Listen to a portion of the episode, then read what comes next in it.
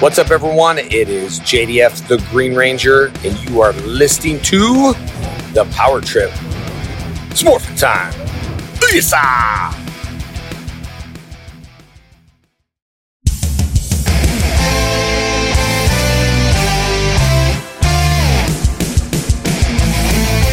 Hello, listeners with attitude. I'm Michael, And I'm Nathan. And you're listening to The Power Trip, a journey through the Power Rangers franchise. In today's episode, we're discussing Power Rangers Lightspeed Rescue.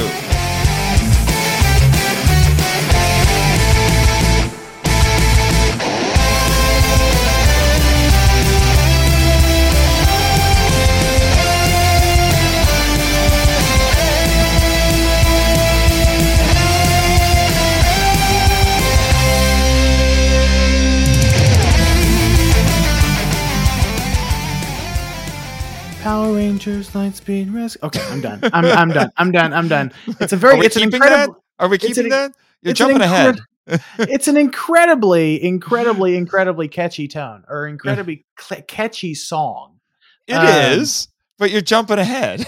I am, I know, but it's it, this is this is one of those seasons. I'm so excited to talk about this one because this is one of those seasons that I have personally grown to love over time. Apparently, that's what's happened for a lot of people with this one.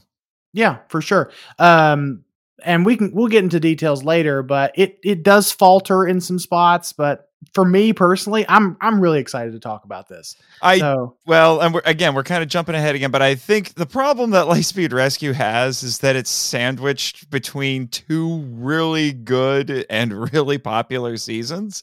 mhm. when you're coming on the heels of Lost Galaxy, and then right after this is Time Force, you might get overlooked a little bit. It's it's kind of like Lightspeed Rescue is the post Zordon era middle child. yeah, kinda, kinda. Um, but this is also the penultimate season for this the original Saban. Saban era. Mhm. Yeah, uh, I know a lot of people. La- I know a lot of people kind of lump uh, Wild Force in with the original Saban era, and technically they're right. I'm not saying that they're wrong, but Wild Force feels very Disney. But we'll get there when, when Yeah. it's time we talk about Wild Force. But this feels like the penultimate season for the original Saban era to me. yeah, for sure, for sure. But like I said, the middle child. The, the the middle, maybe the maybe the the red the ugly redheaded stepchild. I don't know. no, that's Turbo. That's Turbo. Uh, yeah, you're right. That's Um, so before we get into it too deeply, Nathan, read us our plot synopsis. Cue the epic rock music. A brood of demons are unleashed from an ancient tomb, and they set their sights on destroying the city of Mariner Bay to rebuild their palace and revive their queen. Meanwhile, Captain Mitchell recruits five young heroes to become Lightspeed Rescue Rangers to battle the fiends. As LSR fends off attack after attack, the demons use Mitchell's long lost son against him, only for him to join our heroes. The demons constantly plot against one another, revelations abound, and one ranger does his best to woo a beautiful scientist. So Nathan, um, we're really deep into this podcast now, and we have Yep. seen this is the uh, what is this? These this is season number set. No, this is season number eight of Season the number franchise. eight, yes. Season number eight of the original run of the show, and so how are you feeling so far? Well, uh, it's, uh, now that we've gotten over the speed bump that is Turbo, Right. it's actually been pretty smooth since then. Right. Yeah, there's a lot of stuff to love in this in this uh, post Zordon era. Um, I know a lot of fans really enjoy, you know, Mighty Morphin up through in space, with the exception of maybe Turbo. Uh, they tolerate Turbo. Um, they tolerate Turbo. They tolerate Turbo, but a lot. I, I don't see a lot of fans talking about Lightspeed Rescue all that much. Like you hear fans talk about Lost Galaxy because it's the it's the season that comes immediately after In Space. Mhm. you hear And some lot- people like to grandfather that into the Zordon era because of people all the ties it has to it.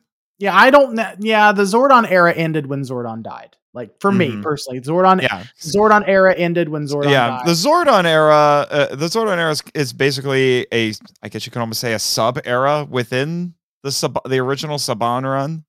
Yeah, yeah. It houses the most famous of the of the series within the franchise. Mhm, Uh, mhm. it, some of the some of the most Mhm. famous series. Well, and and Lightspeed Rescue is notable because this is the first Power Ranger season that has no connections to the previous seasons or references other than the team up. yeah. Other than the team up, yeah. Well, and I have opinions about the team up. And this season also has the uh notable the this season also has the notability of ha- featuring a newly created ranger. We've had we've had Mm-hmm. Completely new, original Ranger. complete we've had completely original villains before, but this is the first time we get a completely original Power Ranger. Hmm Yeah, which we'll get into.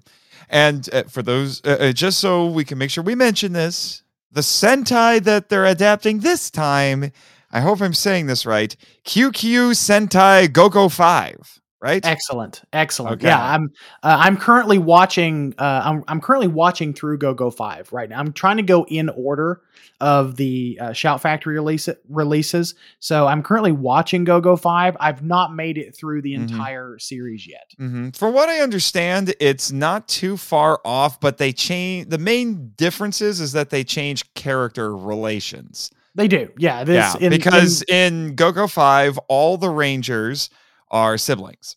yes. And what's fun is it's not just the Rangers in Go Go Five that are siblings. It's actually our villains too. The demons, Our- the yeah. demons are ser- our siblings as well, with the exception. yeah. yeah. It's of- like what uh what is it's like it's the queen is their mother Mm-hmm. and all the except for Jinxer. Jinxer is their butler, you told Yes. me. But but you know, but uh Diabolico, Vypra, Loki, they're all siblings.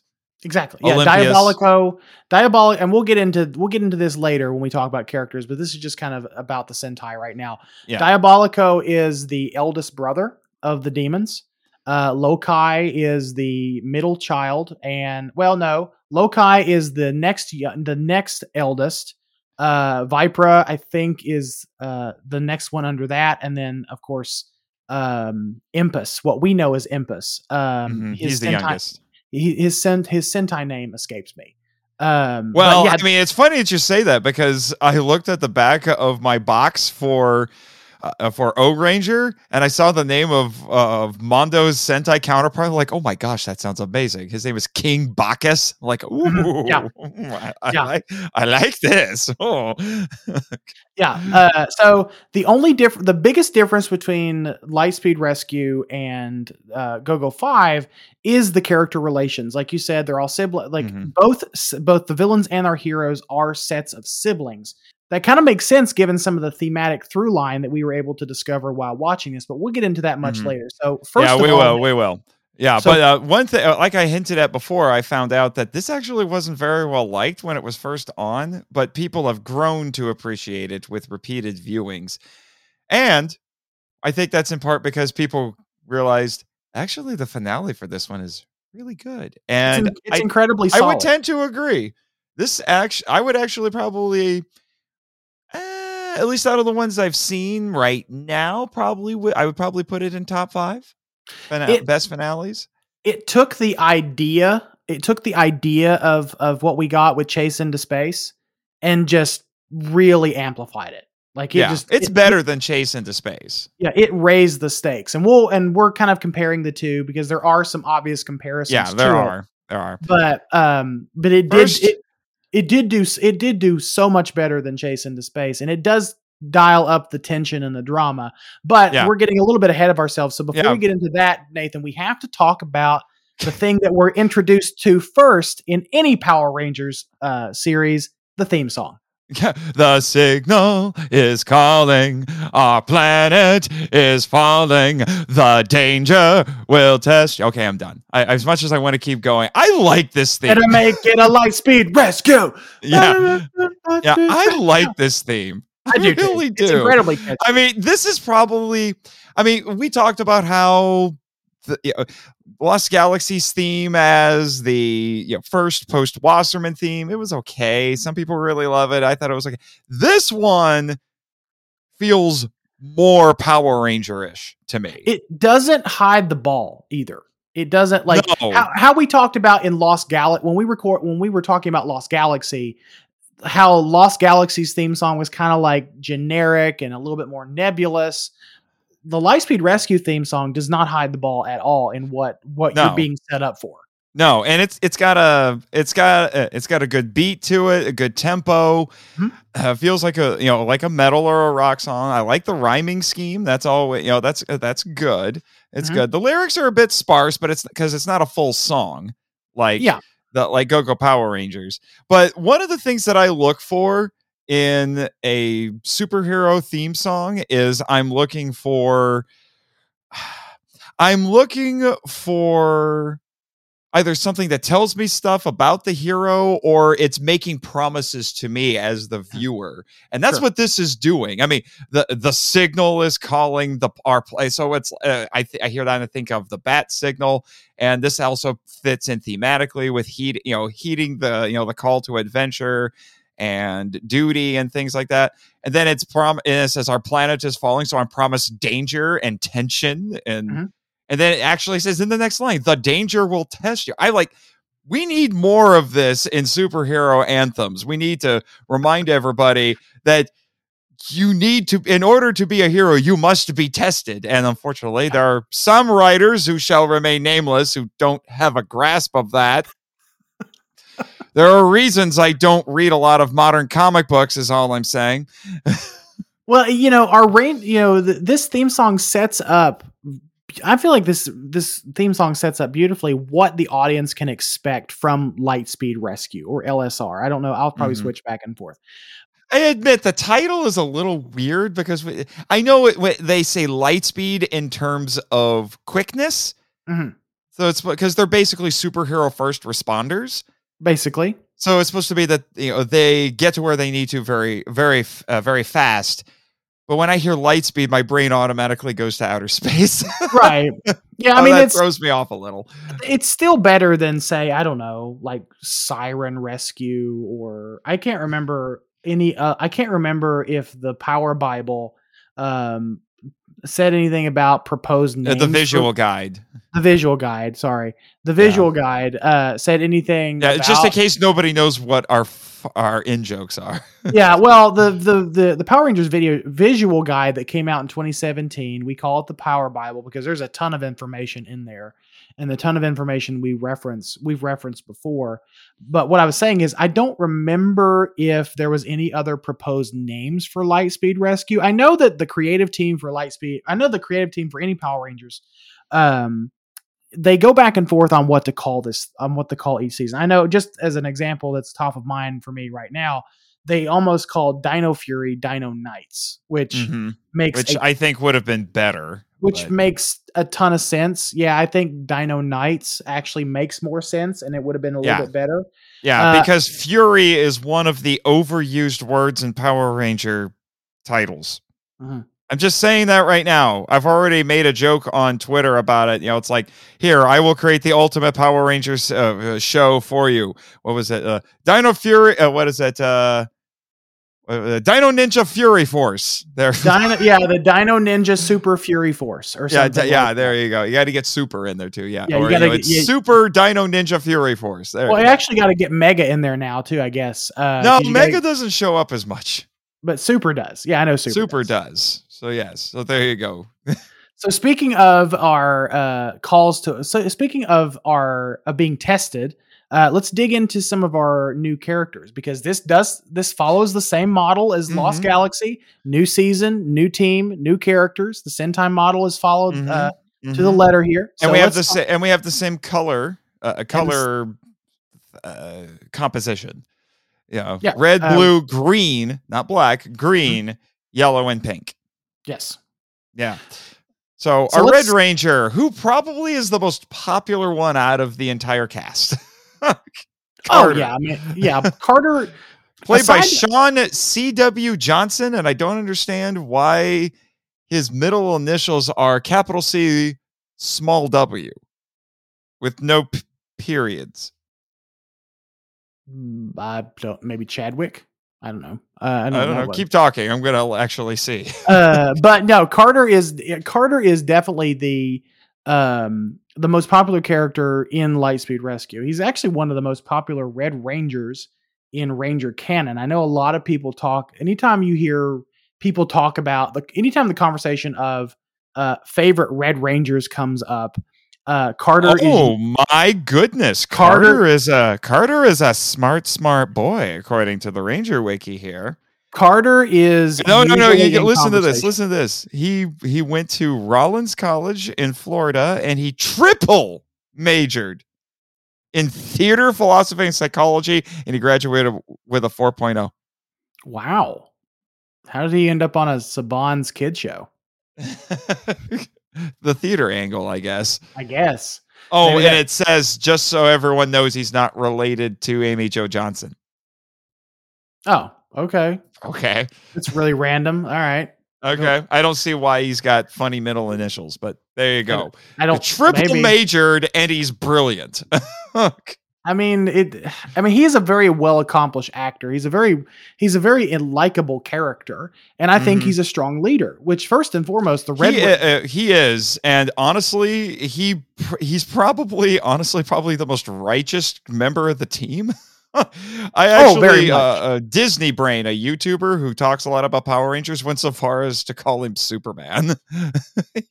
like, you know what? He's pretty much Superman. kind of you know kind of like because you know truth justice and the american way i mean i yeah i get it because this is a very we were talking about this before we uh, got behind we were before we uh, started recording that this is a very like western feeling power rangers like there's a very there's a lot of western sentiment here as far as like the first responders Mhm. angle and all that Mhm. uh, well, and he- what's interesting is this team is basically, even though some might take issue with this, they're basically a police force.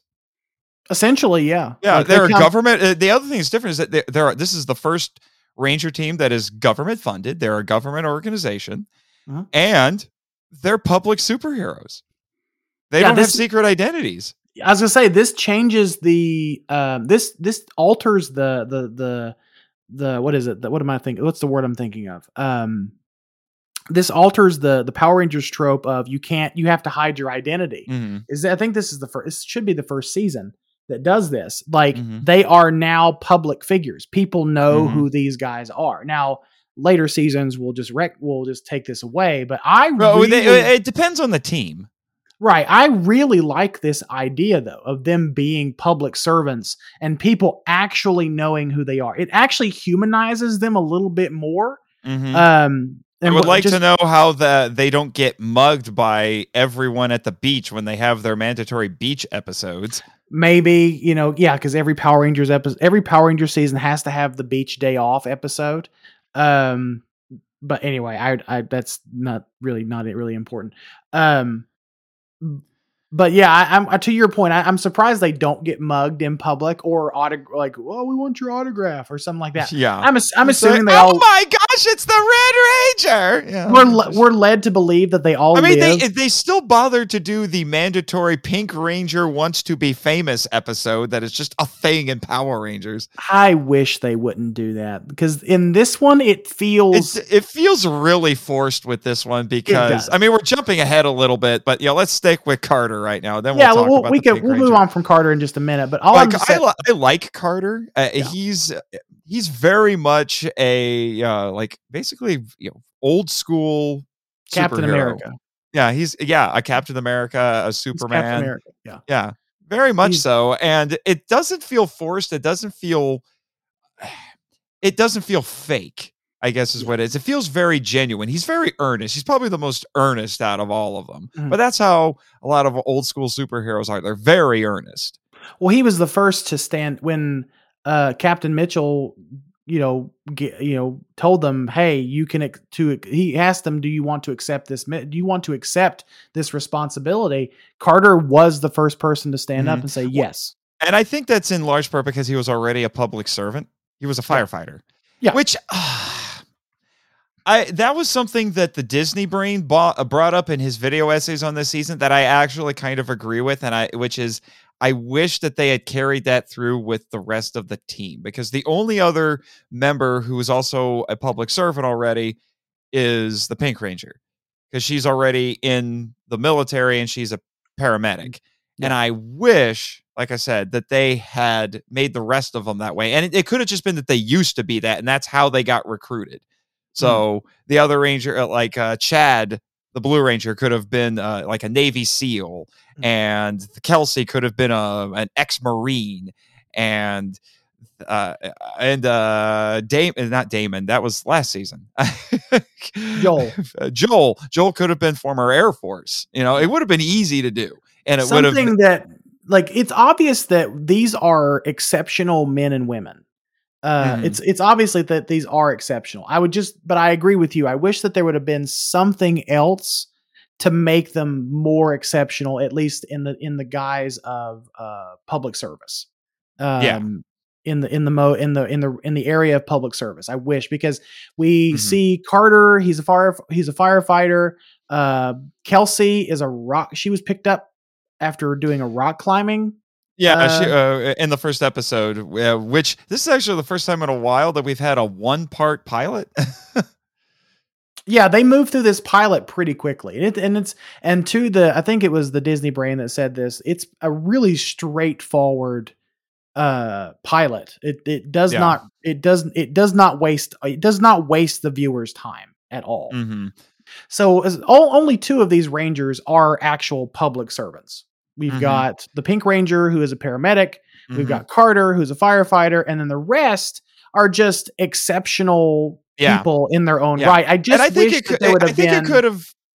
I just wish that I, I just wish there could. I wish there could have been um, something that tied them to exceptional public service to that would have made a little bit more sense to me. hmm And it could have actually explained why the rest, why Carter would be the first one to jump up. Obviously, well, no, because our Pink Ranger, Dana, she didn't even know she was going to be the Pink Ranger until she was told, but she didn't hesitate either. And I think it actually might have made sense if the rest of them had been said, hey, because all of you are ex military, you can. uh, We want you to become Power Rangers. And that would explain why the rest of them would just say no or at Mhm. least be hesitant because they're like, we already did that. We don't want to do it again. We've moved Mhm. on.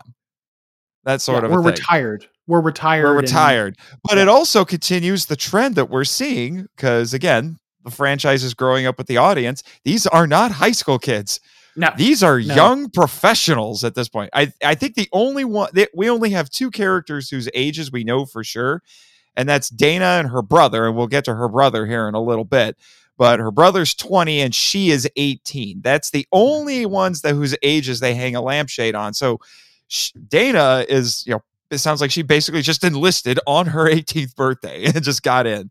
So, Yeah. yeah, but still, they're young professionals. They're not high school kids. And uh, like I said, uh, growing And up would with the audience. and I would say that around the time this season come out, the around the time this season came comes out, this is in the year 2000.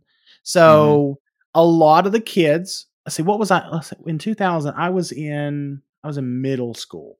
Yeah, I was still in middle school too. I was I was still in middle school in the year around the two, around the year 2000. So I'm coming up on the age of 18 at this point, like Mhm. a lot of other fans.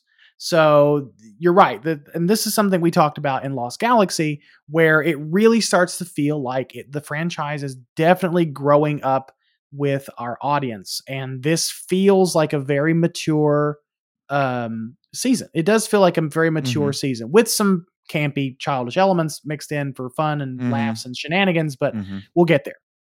Yeah. Uh, let's move. Uh, since we've you know, we've established Carter, he's our Captain America this season. Let's Yes. move on to our Blue Ranger, Chad, our uh, our Asian fella, played by an actor whose name I'm probably going to butcher, Michael Chaturantabut. Oh, wow. Okay. Yeah, yeah. take a look at that name. Okay. Yeah, Chaturantabut. I hope a- I said a- that right. That's a tough one. Yeah, that is a tough one. Yeah. So th- when I first watched this, I was at, at first a little disappointed with how they were handling Chad because it just seemed like he was just there. hmm He was the thing is is that he had a presence because he's by far the best martial artist on the team. When he's in some unmorphed fights, I'm like, oh yeah, this guy knows what he's doing, and he even has a, little bit of a Tommy uh, of a Tommyism because every time he gets into a fight, he keeps saying "acha, ata." it's, it's kind of funny, but he does get some good focus episodes later, and that Mhm. fleshes him out, which is nice. I just felt like when it wasn't a focus episode, he didn't get as much attention. He also seems to have a thing going on with Kelsey, but it never develops into anything beyond a kind of a you know a uh, you know Platonic. uh, a, yeah, I don't want to say platonic, but just more almost more like a brother sister sort of friendship. Right. Which is too bad because I think they were I thought they were pretty cute together. So I think I would have been totally cool with them getting together. Yeah, outside of outside of Chad's focus Well, I forgot. We can't have we can't have him and Kelsey get together because he falls in love with a mermaid because that totally makes sense in this show. we didn't put that Let's episode have on. two filler episodes about a beautiful mermaid, and I will admit she that was she was very very pretty, but But anytime Chad is, anytime it's not a Chad focused episode, he just kind of recedes into the background a little bit. And I don't have any. I think Chad's a fine character. I he just he just kind of recedes into the He just- background a little bit. He's just kind of forgettable. yeah, he's I, I don't want to say forgettable, but uh, he doesn't have as big a personality as the rest of them. Although Dana. Dana doesn't necessarily have a big personality either. She just sticks out because her dad's in charge. right.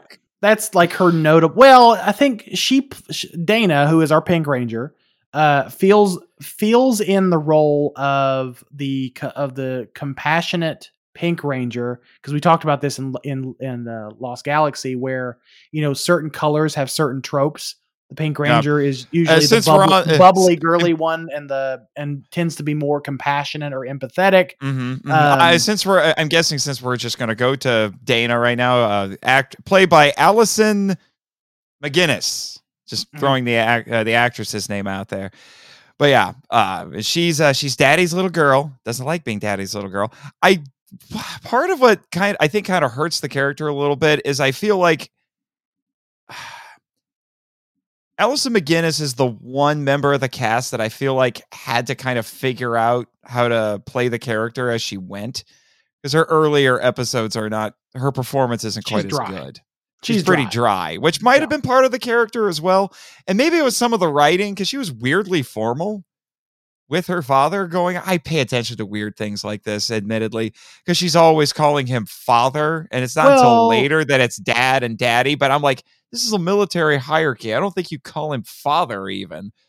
But sir yeah sir like Yeah. any like as coming from a military family myself like uh, dad me as always- well. dad would be referred to as sir like you Mhm. because it because coming from a military like in a, if you're in a military family a lot of times if your dad is in the military and he's and if your dad is a mil or your mom or whoever is a military person it's a it's a lot of times hard for them to turn that off even when they're home Mhm. um, so a lot some sometimes kids will end up you know referring to their father or mother who is in the military like sir or ma'am, and that's Mhm. just how they grew up. I I feel like she was weirdly formal for the first few episodes, and then after the the after the the the miniseries with her brother Ryan and the titanium and the titanium powers, uh, she becomes super informal. So maybe they were Mhm. just kind of navigating her character Yeah. as they went.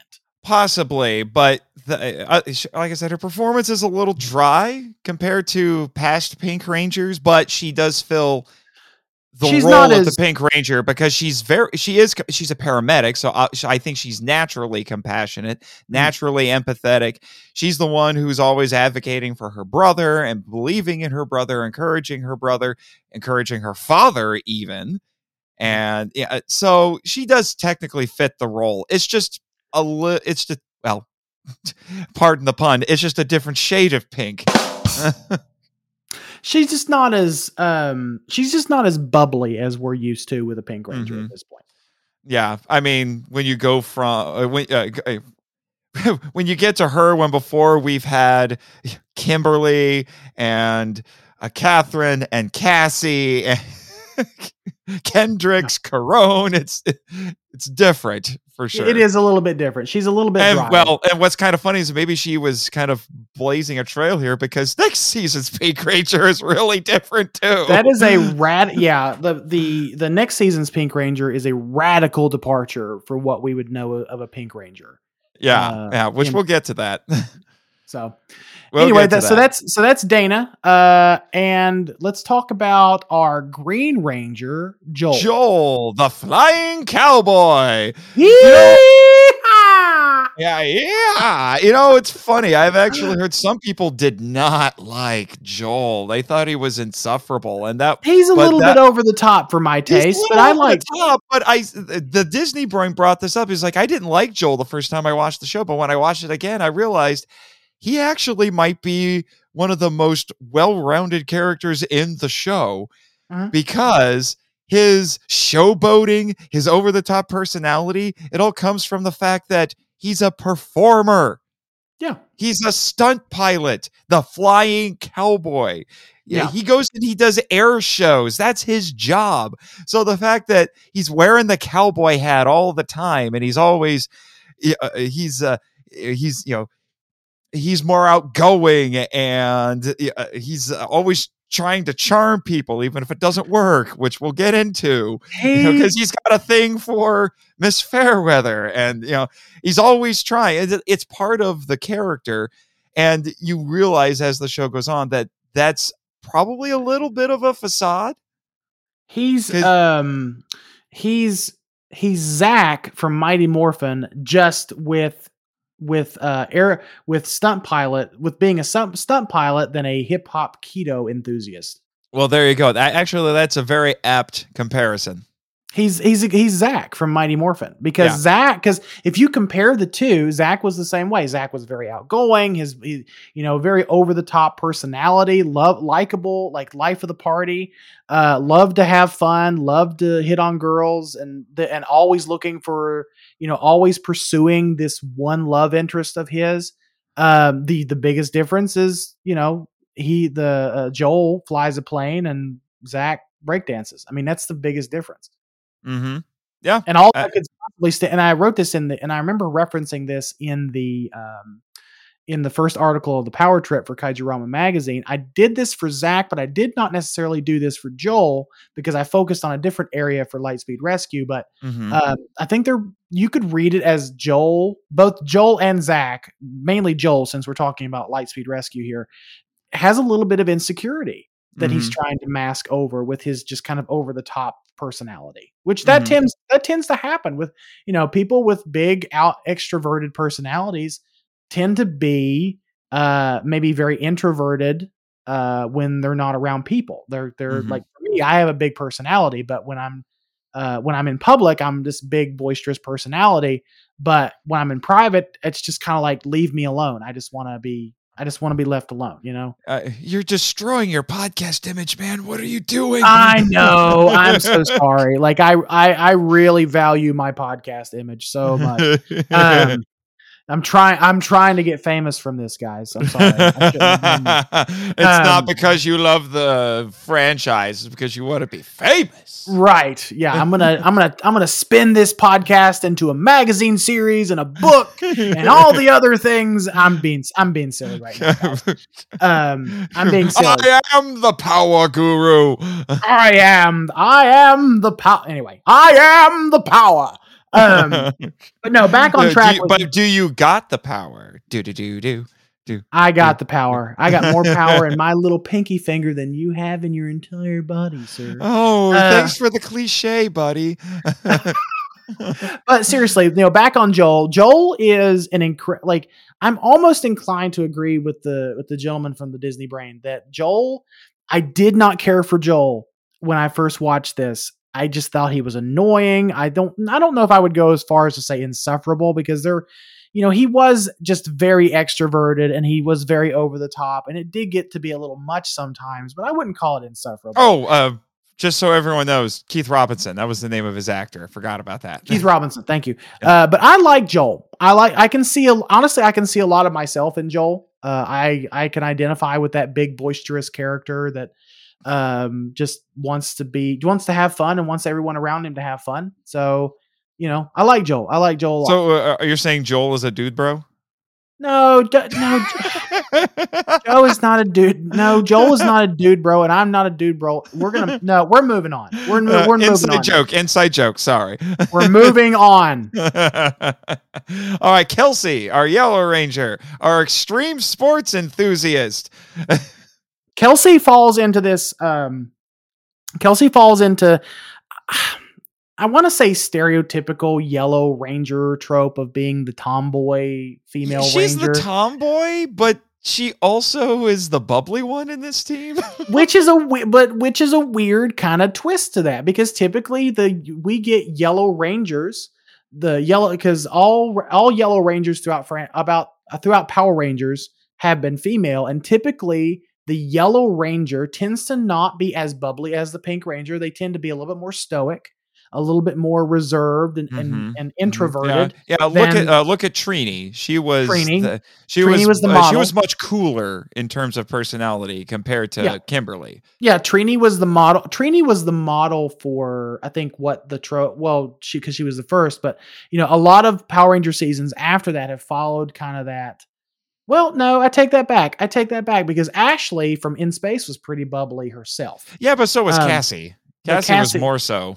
True, but so I maybe I'm maybe I'm trying to make a point that actually doesn't exist here, where um Yeah, but being- typically, typically the Yellow Rangers are more tomboyish. May, typically, typically. Yeah, but, but I, I do talk- think- what I'm talking about is we've had bubbly, uh, we've had bubbly Yellow Rangers in the past. They're not all like Mhm. very cool and collected and Mhm. stoic, uh, like Mhm. Trini was, but you do have like the bubbly Yellow Rangers, and definitely, Mm-hmm. Ca- and definitely Kelsey is the.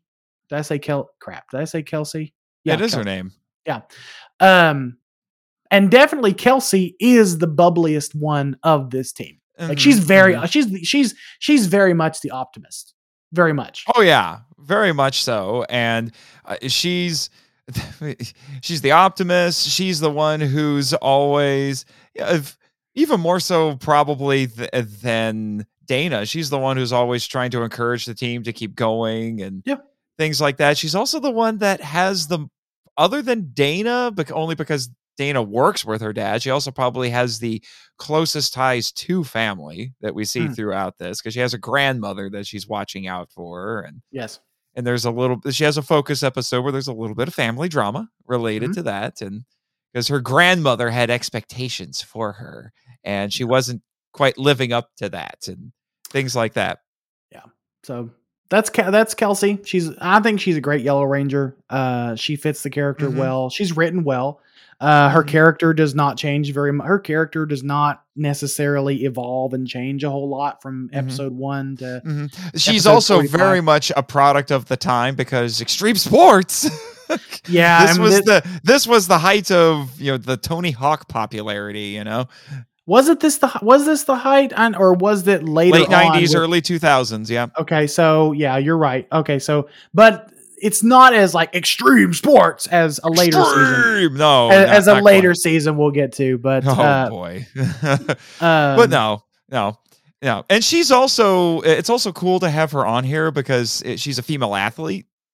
yes, So that that's a little bit different as well because we've had gymnasts before, but she's like straight up lady athlete. And we should mention we forgot to we forgot to mention her actress uh, her her real name again, but it's uh, Sasha Williams. So that's Kelsey. Kelsey's Kelsey's solid. Um, like I said, she doesn't have her character doesn't change a ton from from the first time we see her till the last time we see her. She's just she's just a solid, consistent character throughout. Mm-hmm. All right, let's. We got a couple of supporting cast members that we need to talk about, namely Dana's dad, Captain, Captain William Mitchell. Because apparently So he does have a first name, William This Mitchell. is Good a- solid, a good solid boy's name right there, William. Good A- solid. A good, solid Irish name is what it is. Yeah, yeah. Played Um, by Ron Roge. I hope I said that right. Roge. R O G G accented E. Rogue. I has it has to Rogue. Yeah, it has to be Rogue. Yeah. So he is actually the one. He's basically our Zordon. He's the mentor. He is, and he's, very the much- one who put this whole thing together the aqua base because they have their headquarters is a an underwater base that they call the aqua base uh, uh, naturally and so he's the one who made the he's the one who spearheaded the project that made the morphers and the zords and the base and everything he hand selected each of the rangers including a little bit of nepotism there with his daughter for the pink ranger hmm. Mm. and I, I like him. I like him. I think I prefer Commander Stanton as a mil- as a military man in the previous season, but I like no Captain Mitchell. No, we talked about in Lights. We not Lightspeed. We talked about in uh Lost Galaxy where I were Captain Stanton was okay, but I really Commander like Stanton, Captain but- Commander Stanton. I think Commander Stanton was okay, but I really like uh Captain Mitchell.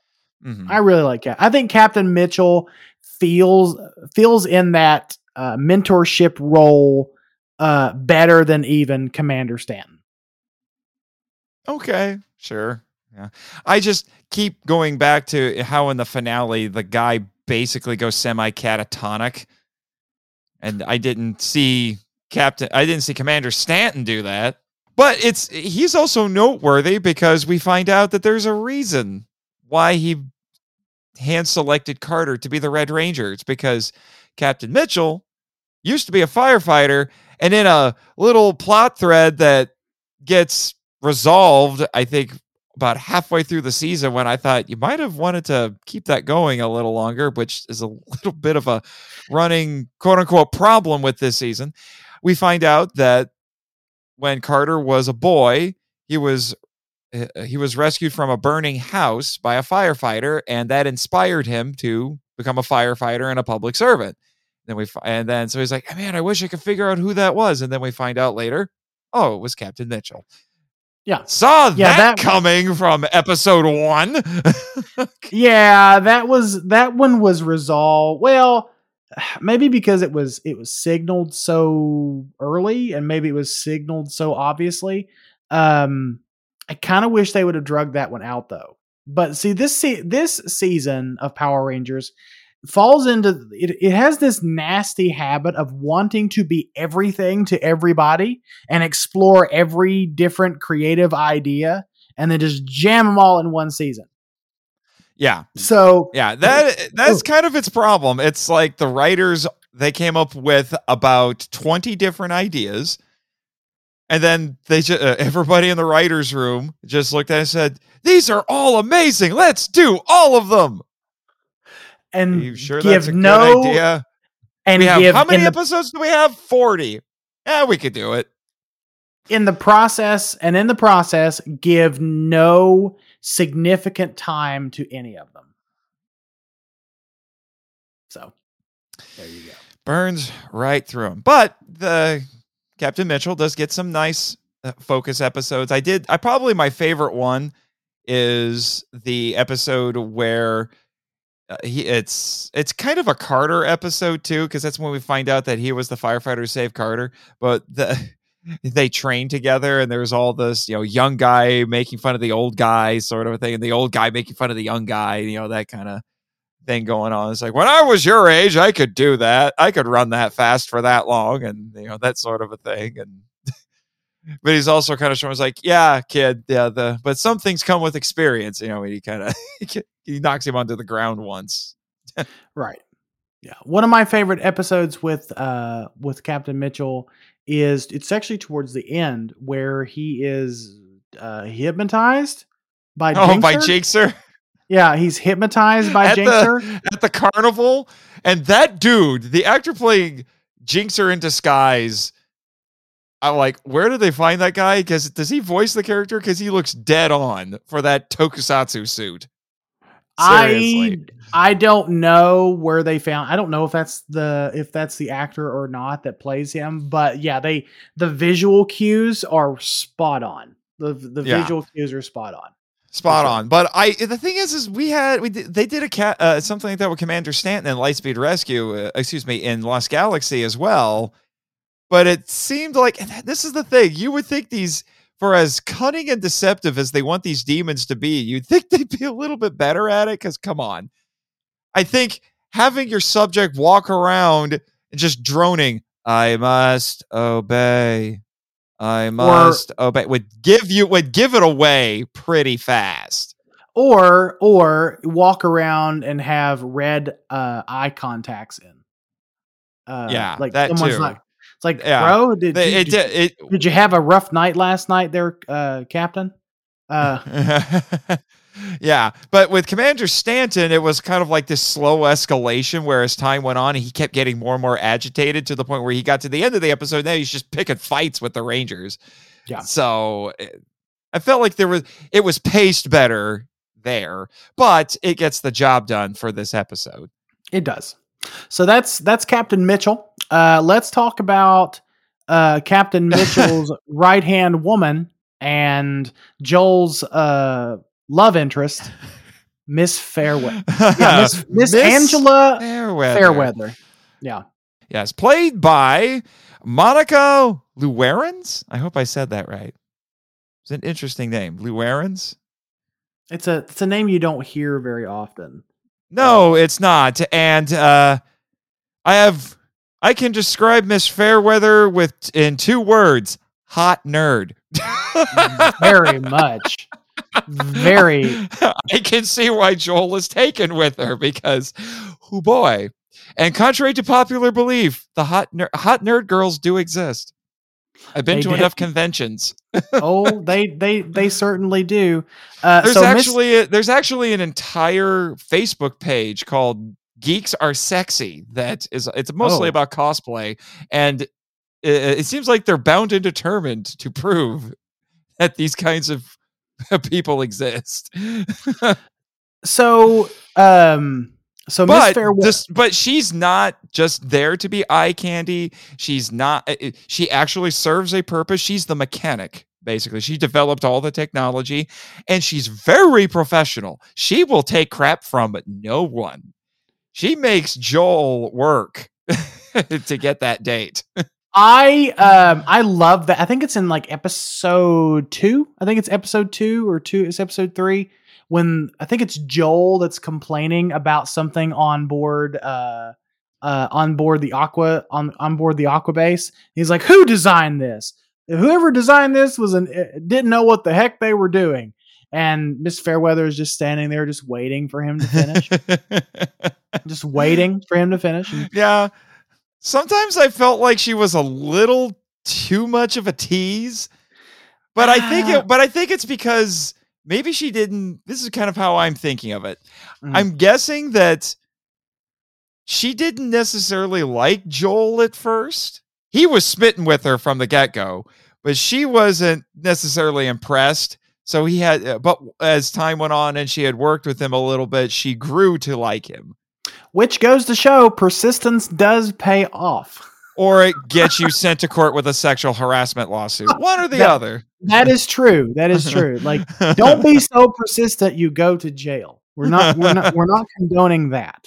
Um, but Miss Fairweather is a Miss Fairweather is a good character. It's it's a character we've seen throughout Power Rangers all uh, throughout i- its inception. It's the anything from Alpha Five to to Deca to uh, but those were machines. Um, the assistant to the mentor. The assistant to the mentor. There, there you go. Thank you. So we've seen this character before, although um, none have been as like super as capable as I'd say Miss Fairweather. Miss Fairweather is very capable.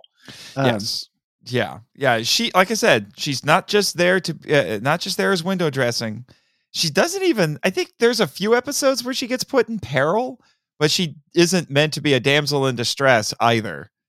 Yeah, there's the episode where I think it's the episode where her brother comes in. Her brother comes to town, and they Yeah, get, and Joel thinks it's a boyfriend. yeah, yeah. Her brother comes. Her brother comes to town, and they get trapped in a car, uh, and they have to be Mhm. rescued. Those are that's a that's a notable episode. But yes, mainly Joel Yeah, thinks also, it's a that was that was also an episode where they tried experimenting with a different morphing sequence, and it was weird.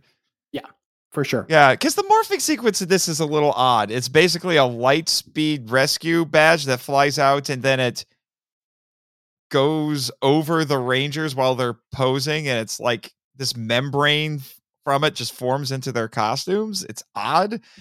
And then they did I a would s- different version where they threw the badge out and they would run through it. I'm like, okay. I mean, I like the morphing sequence. It's better. Okay, so this is going to sound really. This is this is probably going to upset some folks, but I really hate the morphing sequence from Dino Fury. It takes way too long. Give me just a quick, like, give me a quick morphing sequence, like we've seen in, in past seasons. I think uh, in In Space they would just say, "Let's rock it," and then instantly change. Like, just Mhm. like we've joked about this before like the morphing sequences become so long you're sitting there wondering why doesn't the monster of the week just kill them while they're before they well, finish well it's not. It, it- it- sometimes I do think the morphing sequence is just is there to look cool for the audience. It probably is technically instantaneous. It's when they're just standing around talking and posing where I'm just like, guys, why don't you just kill them now? Okay. you know, while Exactly. the Zord while the Zord is assembling, why don't you just smash it? They're I- completely vulnerable right there. but I do like the, but I do like the morphing sequence in Lightspeed Rescue. I think it's yeah. it's it is one of the more creative it is one of the more like creative morphing sequences in the franchise, Mhm. I think. Yeah, but but but but, base, but what I'm saying about Miss Fairweather is that you know she's she doesn't quite go to one extreme or the other, and and it they actually figured out how to take a character like this who's both beautiful and capable and professional, but don't go too far one way or the other with her, which I think is just great. So then when we get to the end, uh, you know, when we get to the final episode, when the the characters are having these little moments before they make their final escape and she has a little chat with Joel and she just kind of casually says, "Well, you know, we have to get out of here so we can have that date." You know, he's like, "What? You actually want to do it?" Well, Joel feel you can tell Joel is just so excited and feels so validated. It's like I've been trying all season and I got it finally. which i her name fits the character because if you think about if you think about what the name what the what the word fairweather means it just means like temperate moderate kind of just straight down the just straight down the middle like Mm-hmm. there's no there's no extreme one way to the uh, one way or to the other one could say that temperate or not temperate that fair weather could also mean level headed Mhm. um she's miss miss fairweather is very level headed she's just very just Mhm. She's matter of fact. She's she doesn't Mhm. get overly emotional uh, when things happen. Uh, most of the she- time. Most of There the are times where she actually does go right up to the commander or to the other rangers and says her piece or puts them in place when she Mhm. has to. Yeah, but she's pretty much like she plays it straight the whole time. Also, nice job of uh, tapping into your inner English major there. Thank you. All right. All righty, my friend. So, from the supporting cast to our sixth Ranger, as we've already hinted at, this is the first truly original Power Ranger in Power Rangers. He is not from the Sentai. Mhm. Unfortunately, he doesn't show up as much because of that, because budget constrictions. Right. He takes a very long. He takes a very long uh pilgrimage towards like the Yeah. mid, but towards the middle third of the season. Yeah, which I'll give him credit. That was a smart move. Th- that was a good way to make it work in universe. So it's Ryan, who is Dana's brother and Captain Mitchell's son, played by Rhett Fisher. I, I don't hate the character. I want to say this up front. I don't hate the character. No, Rhett Fisher's I- I don't- performance. Rhett Fisher's performance is a little suspect at points, but again, he grew into it as the show went on. I, I don't hate the character either. I don't. I don't hate the character either. Um, it's just that his story arc it tried so hard to be green with evil, and it just could not rise to that to that level. Um, it wanted to so bad. And here's the thing. They I don't want uh, I'm not going to get onto uh, onto a turbo level rant with this. God, but this but I look at the initial Titanium Ranger episodes and I see a lot of missed potential. I also see a lot of stuff that doesn't quite ring true.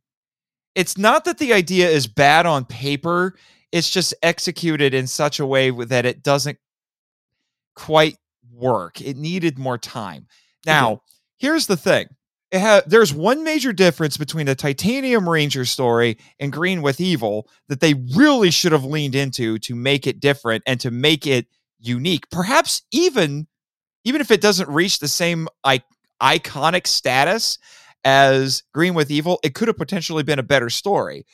And that is with Green with Evil, Tommy was a, was a good kid put under a magic spell and used as a pawn. He didn't choose that. Mm-hmm. Ryan, we find out, disappeared when Dana was very, very young. She doesn't remember her brother because she's the younger of the two. Right. And we find out that what happened was she, the two kids, and their dad were in a car accident late at night. And then they had a literal cliffhanger where they were dangling from a root on a cliff. And Diabolico shows up.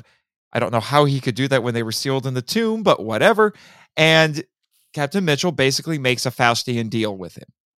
That mm-hmm. a really cool idea. So he yeah. said, uh, so Diabolico tells him, I'll save your son because he was about ready to fall. He was the one of them who was about to fall. Yeah. He said, I'll save your son, but after that, he's mine. Yeah.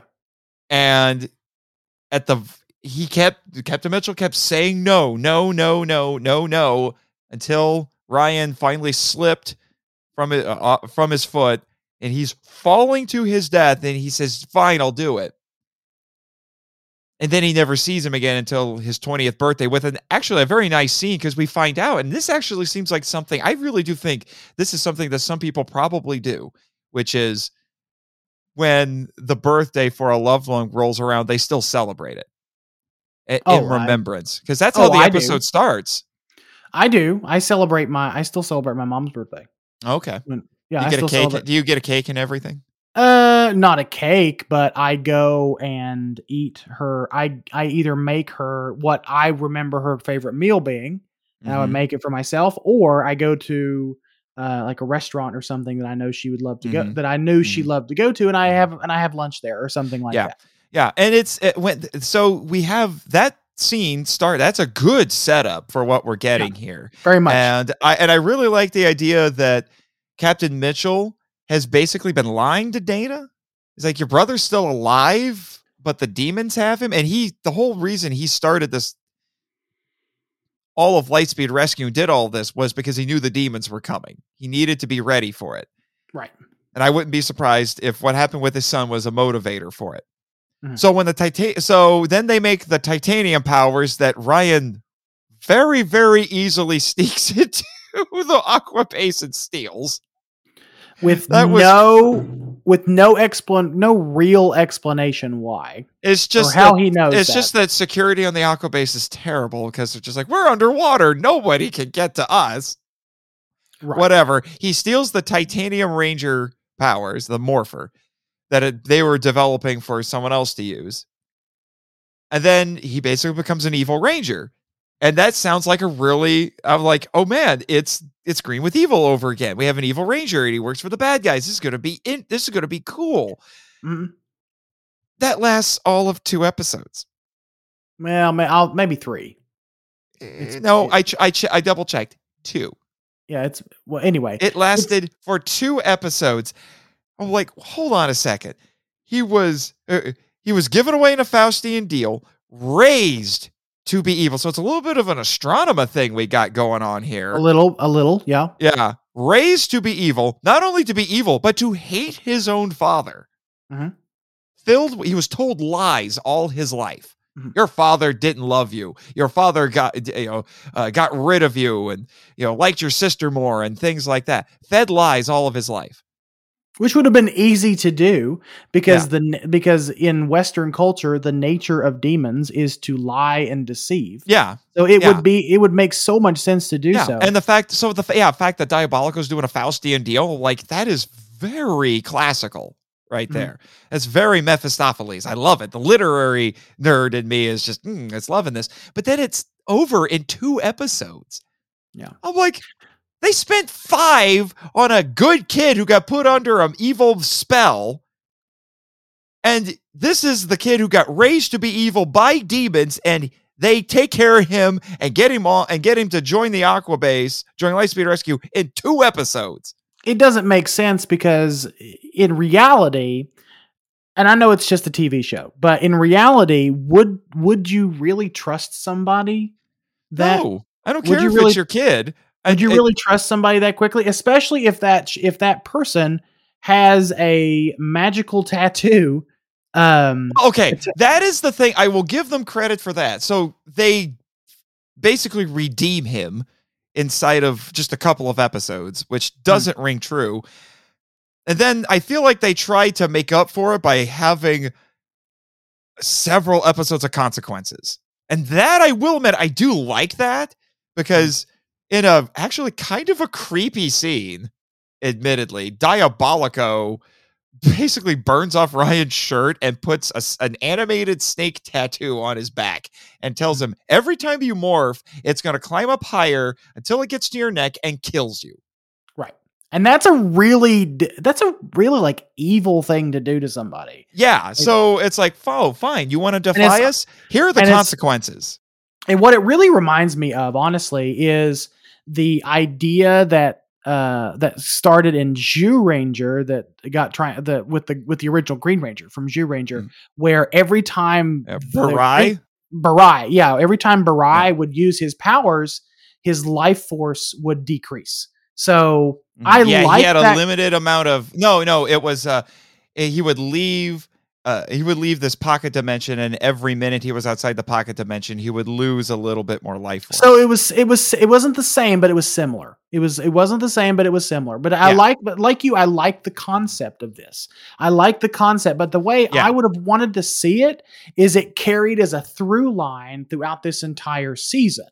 Like I feel like Mhm. something this big, like this this revelation of this of this long lost son who is turned over to the demons. I feel like that should at least have been carried through to like the the halfway point or maybe the three Mhm. the, the the one or the two thirds point of the season. yeah, but farther along in the show, and then and then make the maybe make the Cobra thing go on a little bit longer too, because he tries to keep it a secret, and that creates a lot of tension. And mm-hmm. sometimes he's reeling from it, so he's not able to be a ranger. I wonder if maybe part of what made these aspects of the story suffer was the budget constraints, because making your own ranger suits expensive.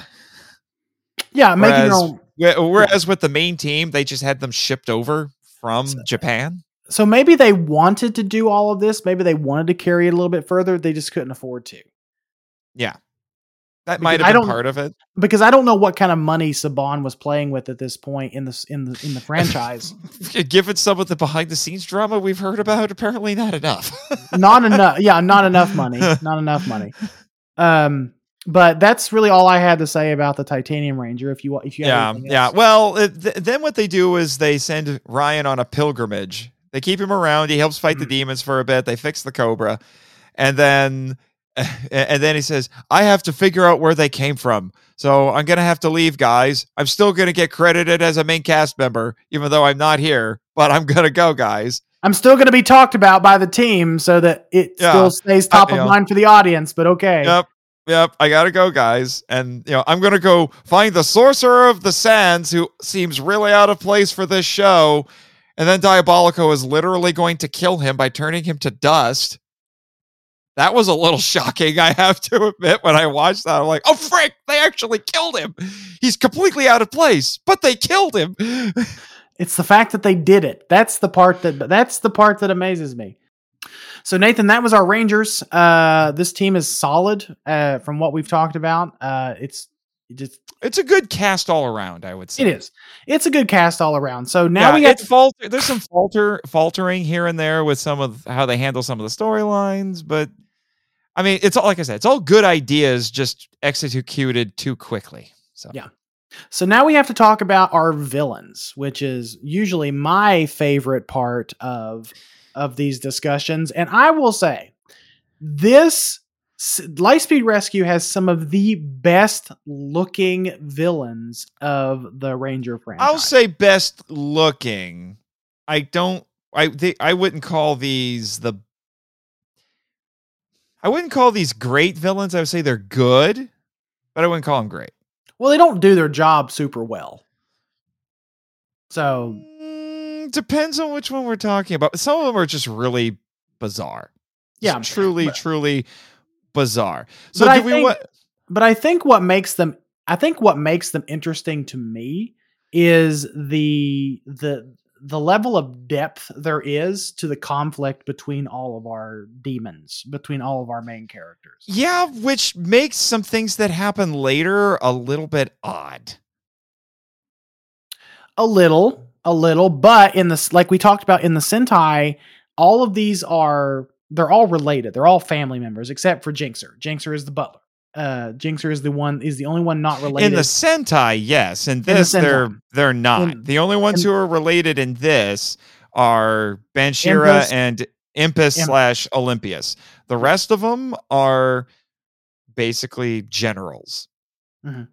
You know, loyal, uh, loyal warriors for Queen Bansheera. Yeah. So since you mentioned her, let's talk about the queen. Let's because yeah, this she she's ba- technically the actual main villain. She doesn't show up as much. she's there.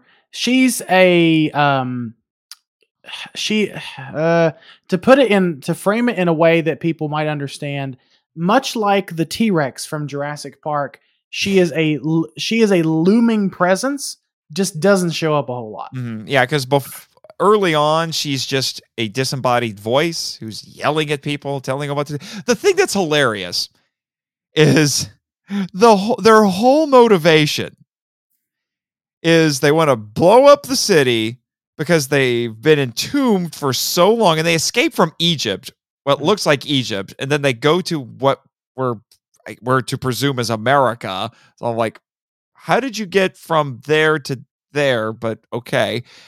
I gotta have ancient Egypt because everything evil comes from ancient Egypt, apparently. Indiana Jones has taught me a lot of things, and uh, you know the the old mummy movies have taught me that. So they uh, so they come there, even though they already have their own little you know dime store Castle Grayskull. I, they want to build their palace where it used to be, but now Mariner Bay is there. Okay, so this whole season is a land dispute.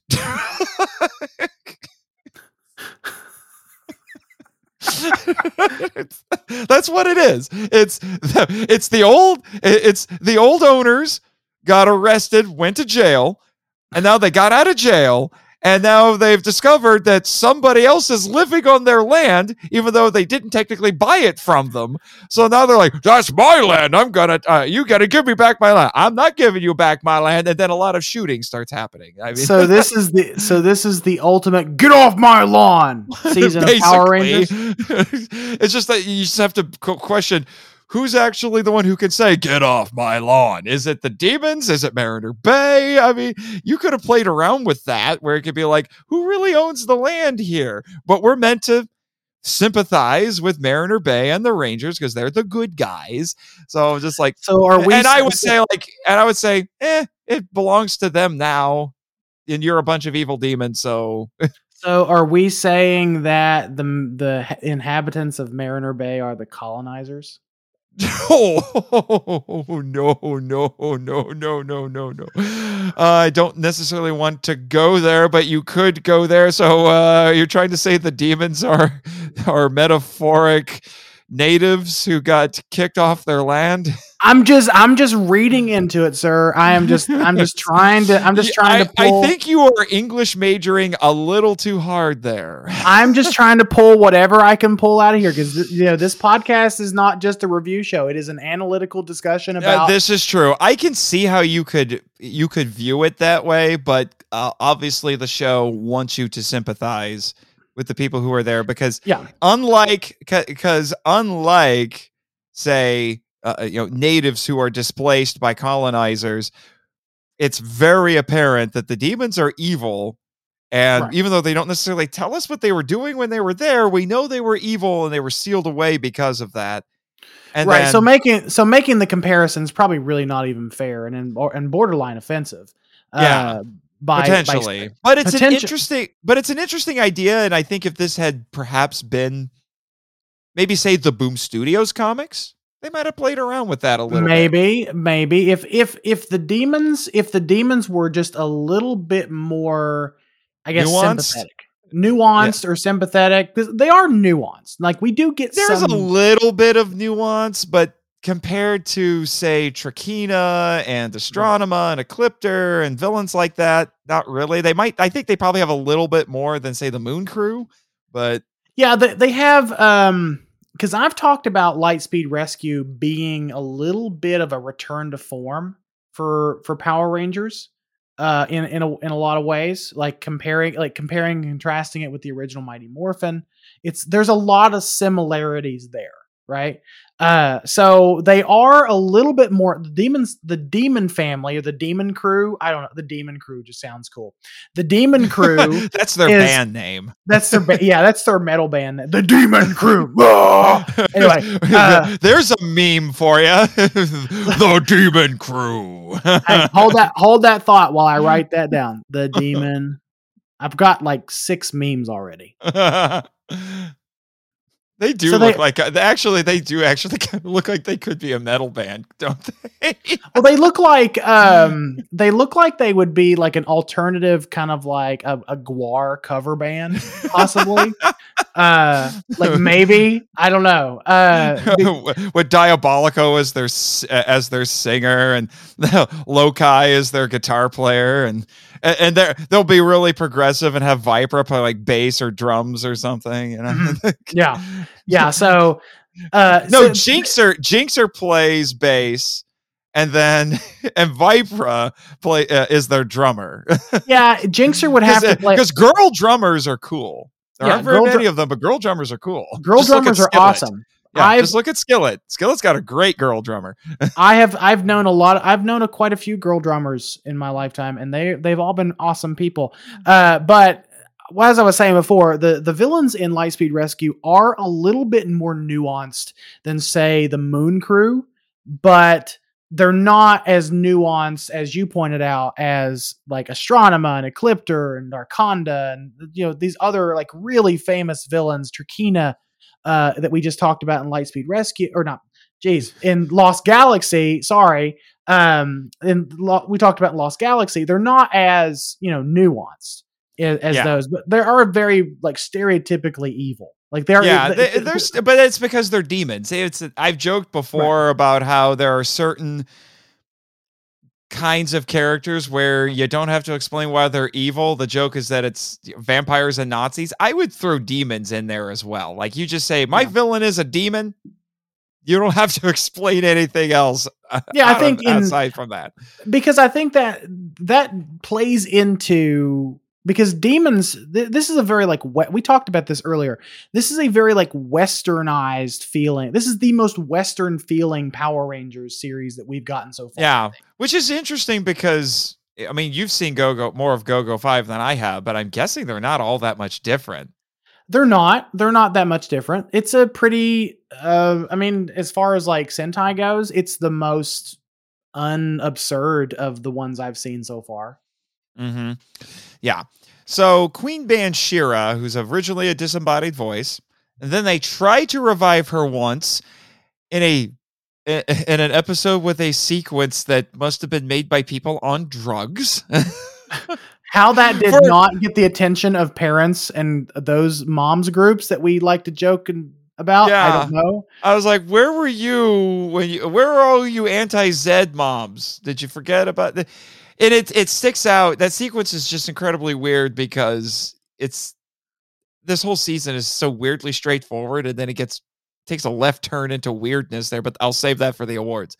But anyway, and then they they're only able to partially resurrect her Mhm.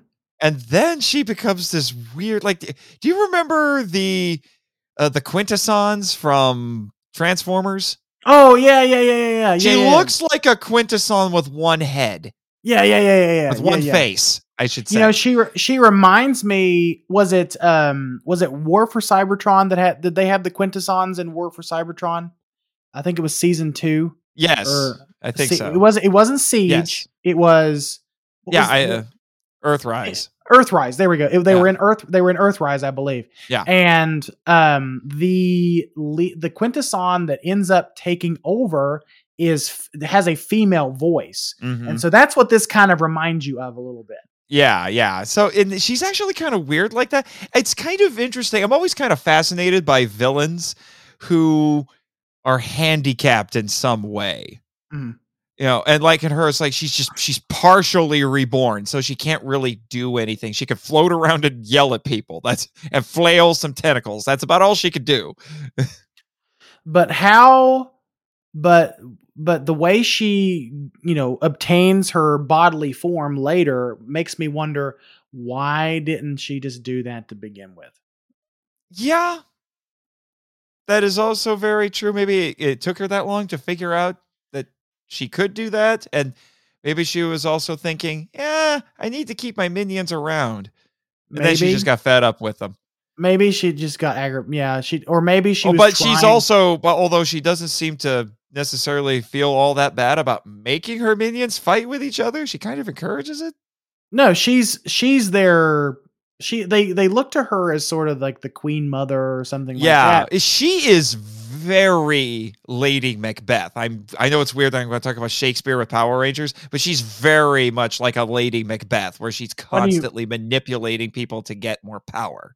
I was gonna say, what do you mean by that? But you just said it. Uh, Yeah, yeah, because she's is the thing is is that other than Vypra, uh, all of the rest of these villains are male, and Mhm. that's what Lady Macbeth is. She manipulated her husband and kept pushing him down the path of darkness, basically, so that he could be more powerful, and by extension, she would be more powerful.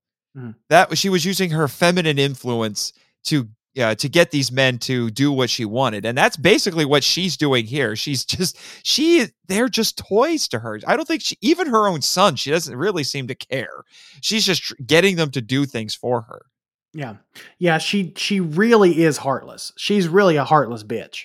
Honestly, um, which will, i don't like throwing that word around unless i think it's deserved yep she she deserves it she I mean, deserves she- it, and they call and they call it out they was like you have no heart like in the last few episodes like you have no heart yeah, that'll play into my awards later. But yeah uh, Queen Yeah. Queen Ban Queen Bansheera has one focus, and that is to to resurrect her palace. give me and back my land basically to resurrect her palace. I want my palace. I, my gosh, what what a diva she is. I'm like, someone give Queen Bansheera a reality show, like. Because all she wants is a new body and a big house. That is all, and she will manipulate everyone to get it. My gosh, there you go. The Pow- uh, Power Ranger spinoff, the Queen Bansheera show.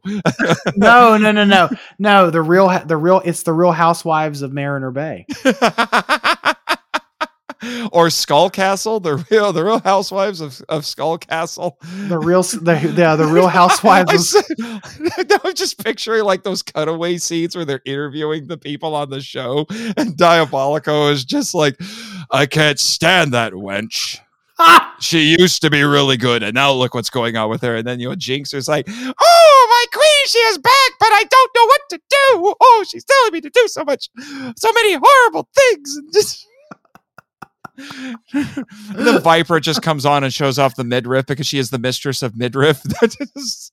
She's the We'll get- rebellion. Yeah, she's the re- she is the uh she's the housewife that's going through a midlife crisis.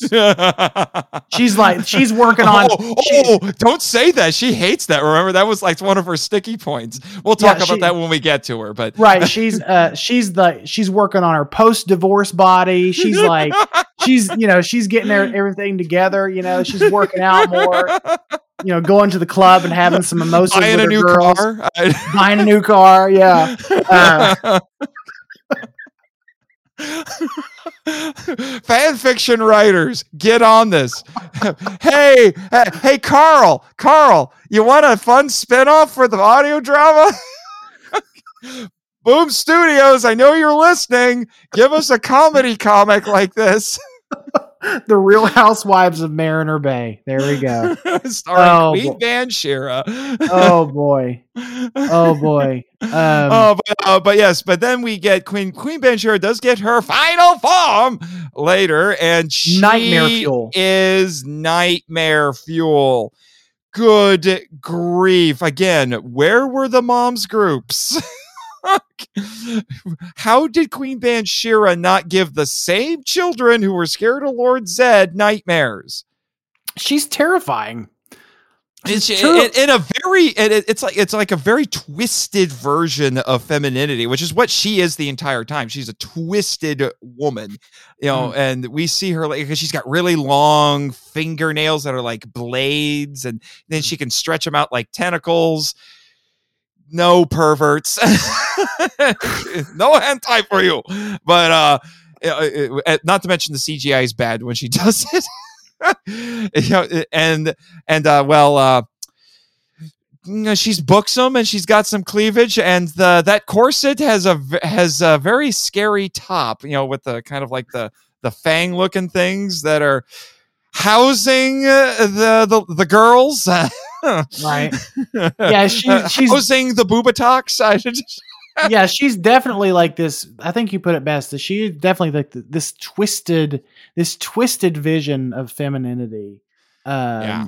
yeah, she definitely is. Like, it's, yeah, it's, well, it's- and and what's funny is even when we get to the final episode and the Rangers predictably have a showdown with her, it's a little underwhelming because it doesn't little. last very long, and it's still mostly just her telling the minions to do things. I mean, at least Lord Zed can handle himself in a fight. She gets taken out in basically two moves. she gets yeah, she gets distracted with a helmet and then kicked, and then that's it. Yeah.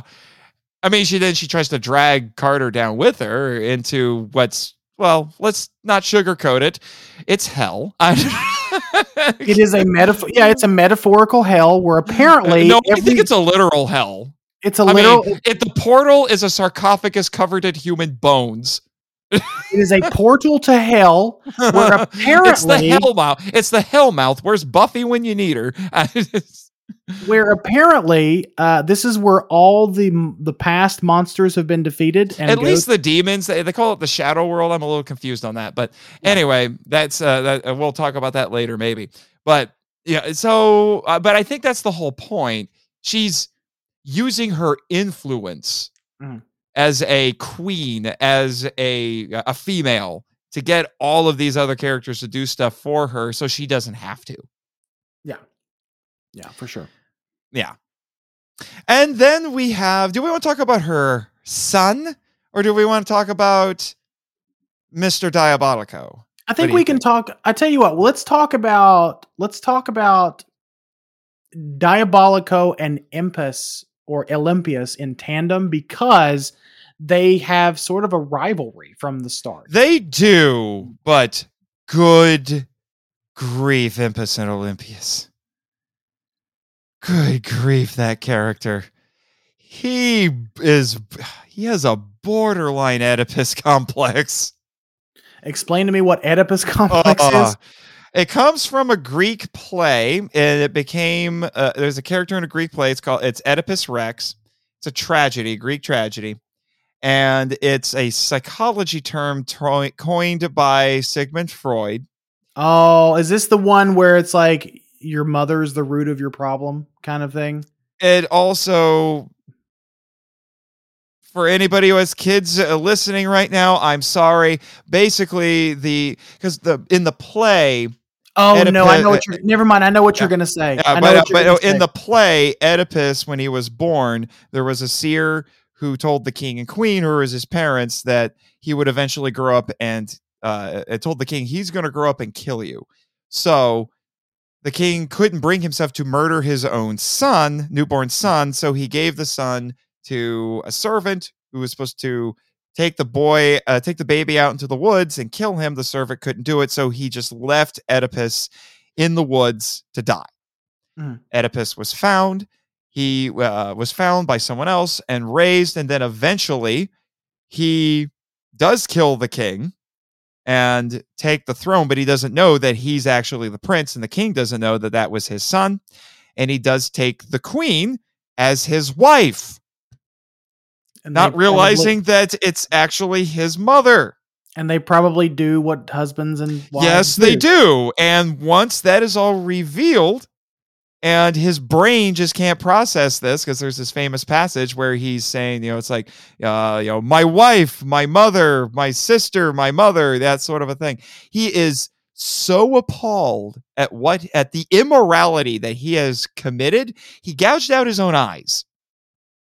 Interesting. Yeah.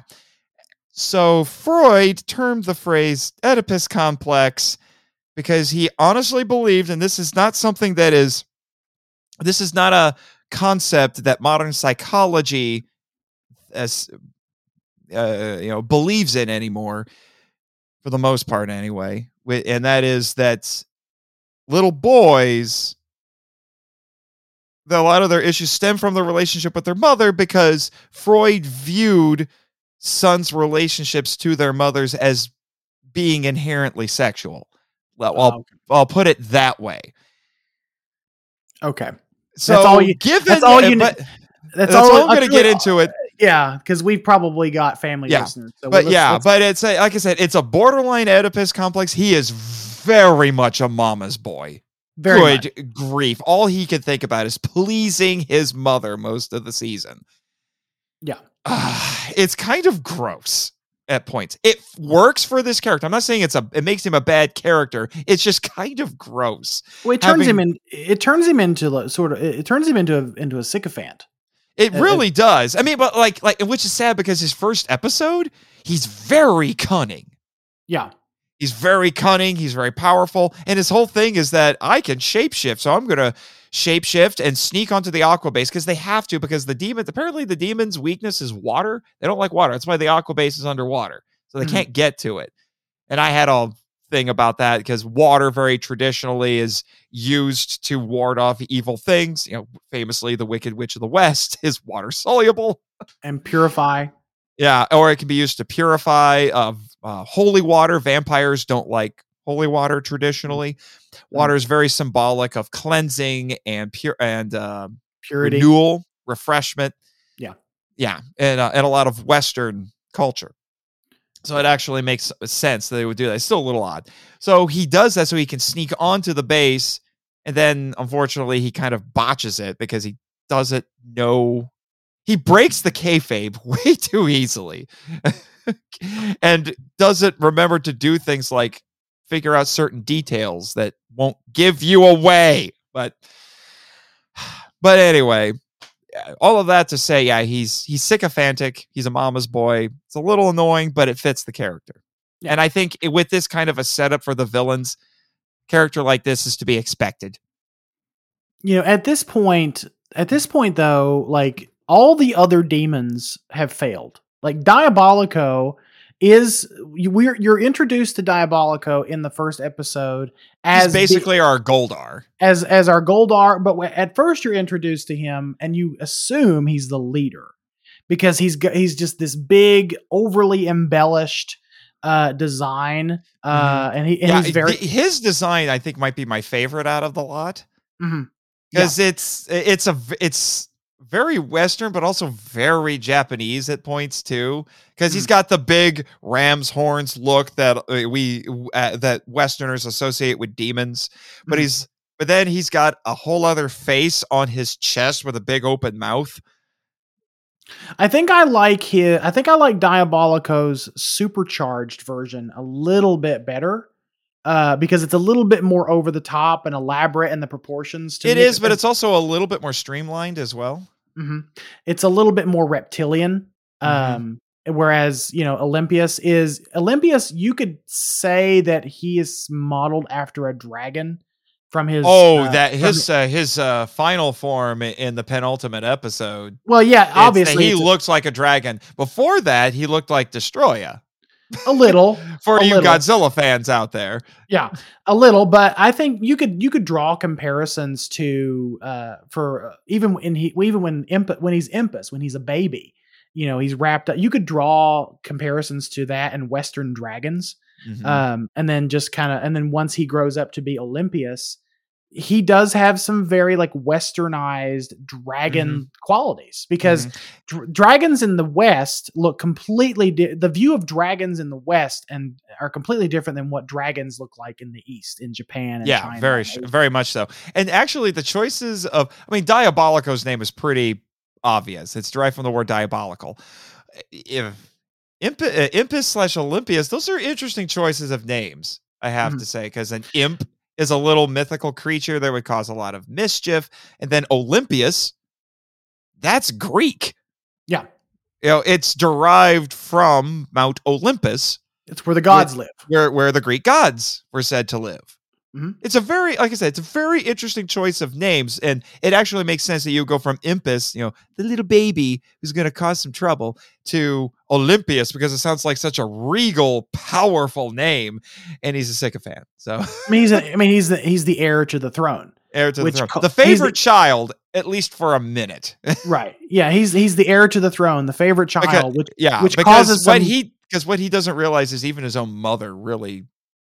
He's just a tool, even to his own mother. Once I want to know who his father is. I'm a little scared to find out who the father is. Master Vile. It's Master. It's it's Master. It's Master Vile's uh, love Master child. Vile, you are the father. so he's actually Rita and Rito's long lost half brother. Ew. Actually, to be honest, what I'm surprised they didn't do, I'm surprised they didn't make Diabolico his father. I'm a little. Sh- I'm a little surprised by that too. But they're. But in the Sentai, they're all related. They're all related. Yeah. In the Sentai, they're all brothers and sisters in the Sentai. But like they're and that call and the fact that you know Olympius and Impus, even when Impus, even when it's Impus and it's not, um, and it's not just, uh, and he's not in his fully formed, and he's not he's fully grown form. There is a lot of favoritism shown to Mhm. him. Yeah, there's Uh, a lot of tension throughout because Diabolico hates Impus when he's a little baby because like, oh, your mother loves you so much. She should be she should be favoring me, not you. And and then when he grows when you, he gets a, I think he calls him. Uh, you're a useless little. You're a useless little child, yeah or something. yeah, but then he get he grows up and then he tries to do what Diabolico's been doing and then he starts failing and then his mother doesn't like doesn't like him and then Diabolico comes back because Vypra and Loki and Loki got fed up with everything. Even though they didn't seem to care that Diabolico was gone, which is just weird. And so they're like, we want Diabolico back because we're tired of this crap. And Olympius literally tried to bury them alive. Mm-hmm. you know, so he betrayed them because he wanted his, mother's favor. So he's eliminating all the competition. So then we got Diabolico back. And then it seemed like, well, maybe uh, Bansheera will favor Diabolico now. She doesn't really. She's just, you can't please the queen here. Well, it's almost like it's it's almost like what you get with animals. It's like they're, they they the the sometimes you get a situation where the stronger one will kill its litter mates to gain favor to the mother to fight for uh the to fight for the position on the at the mother's side to get milk. You know, Mhm. you that's it's common in the animal kingdom for litter mates to kill one Mhm. another. hmm This is a a very. I don't want to say this is Game of Thrones, but it feels a little bit like Game of Thrones with the constant backstabbing and plotting and sycophanting and just. it leads it leads well in Game it's of the constant infighting. There's so much infighting. Well, in, in Game of Thrones too, a, a brother and sister literally are have a baby together. But anyway, or Yeah, multiple baby, hmm. multiple multiple. Speaking of. Oedipus complexes, but right? Uh, but any, but it- yeah, that's an that's another that's a Can we podcast call it- an, Can we call it the Olympius complex? the Olymp- there we go, the Olympius Olympi- complex. the here. Olympius complex. But it does create some really unique tension between uh, Diabolico and Olympius when Olympi- when uh, when Impus grows up to be Olympius, um, where uh, what is it, what I'm trying to remember what the episode was, but where uh, Diabolico loses his star power and and it's handed the over. The more they said that, the funnier I it know sounded. it did. It's loses his star power, so he's not going to Hollywood. So anyway, uh, so he's a failed actor at this point. Um, That's why he's on the Real Housewives of Mariner Bay. it all comes full circle. Uh, it's where the Real Housewives of Mariner Bay is where all the washed up demons go to try to restart their career. Um, so, so you know, Diabolico, he his star power is taken away and given to Olympius, uh, and that causes some tension. Um, and it causes some tension in the fact in the in the in the viewpoint of Diabolico is very loyal to the queen. He is very he is sworn to duty. He is sworn to serve the queen at all costs. And then the queen betrays him and he doesn't know what to do. Like his his identity is a little bit shaken at that point because he's always been this good soldier. He's been this mm-hmm. this good uh he's been this good general all this time and he thought that all of his um, all of his works had would be rewarded but it turns out the queen doesn't give a damn about neither him or anyone actually neither any of them on the team honestly it's all about a it's all it's all a it's all about her right it's all a power grab so it does create some interesting tension between diabolico and olympius that kind of pays yeah. off in the end it does um, i just wish that when we got to the end, we're kind of jumping ahead a little bit. When we started to get those more sympathetic moments where they're they're expressing more loyalty to each other, I wish that we had gotten a little bit more of that beforehand. When before it just seemed like all they were doing was just they're just always butting heads and fighting, and mm-hmm. they none of them really cared all that much about each other because they were all just trying to impress the queen. But then we find out later that they have some loyalty to one another in one form or another, some more than others. But I'm just like, it would have been nice to see that a little bit more. But yeah. Uh, speaking okay. of lo- speaking of loyalty, let's talk about Lokai. Yeah, and it's Lokai, not low key, even though they spell it that way, which is a mm. little confusing because depending on your level of nerd, you're either going to think Norse god or the hottest Marvel character because Loki's got some fans, man. Loki's got crazy fangirls. I, I don't. Yeah. I just. I mean, Tom, hey, know, Tom Hiddleston. I, I, I mean, I, Tom Hiddleston is a handsome man. I understand. Tom, Tom Hiddleston is a beautiful man. Beautiful, beautiful man. My ex-wife, my ex-wife loves Tom Hiddleston. From what? Yeah, I'm just, I'm just. Wait, you're what? Who? My ex-wife loved Tom. Oh, okay. Oh, okay. I was just gonna say I understand, but you know, but so it's Lokai. I wish they had spelled it differently. Like if they had just made it L O K A I, then I would yeah. like okay, Lokai. I get it, but nope, they spell it uh, L O K I. I'm like that's Loki. That doesn't fit here. but it, it, it's He's just not a god of mischief at it's all. A, it's the it's the differences for differences' sake. I, I guess it's just messing with the pronunciation when they should have spelled it differently. But he's eh, he's not the he, he's, the sharp. He's not the sharpest rock in, the in the box. So he's the he's the muscle. He's the meathead. He's the meat. He's a meathead. He's a lovable meathead. Yeah. He's a, yeah. he's a lug, but it's okay. Yeah. He's an oaf. It's okay. That's okay. Yeah, he, it's it's he's he's a lot more he's a lot in he's a lot in the vein of like Rito, where he's he's an idiot, he's a meathead, but he's also likable. He's likable. He's also very loyal, but not in the sycophantic sense. Mm-hmm. It's not like Olympius where it's he's such a mama's boy wanting his mother's favor. It, his is more of a I am loyal to my queen. I am loyal to my I am loyal not because of duty but by choice. Yeah, I, I, like, I am loyal to my queen. My queen cares for me. You know, the, it, there's there's not a shred of pretense in him. No, he's a very simple character, but by but because he's simple, there's not a shred of pretense in him. Oh no, and I think that I think the dynamic between uh, him and Diabolico is similar to what we see with even the Rangers it's a it's a kind of a, contra- a, com- a, comparison you can make between the relationship between Lokai and Diabolico as you can with some of the Rangers because some of the Rangers uh in well first responders in general are bound by you know they're bound together in this kind of like pseudo brotherhood or pseudo sisterhood yeah, uh, yeah for duty. sure yeah and then there's a there's a there's a stretch there where he's hanging out a lot with with Vypra and I think it's supposed to be that they're kind of developing a bit more of a you know kind of a, a kinship because of everything that's going on. And I think I have to agree with Disney Brain on this. As as much as I have some issues with this season, I think that dynamic was done better in Wild Force with Toxica and Jindrax, Yeah, I can see that.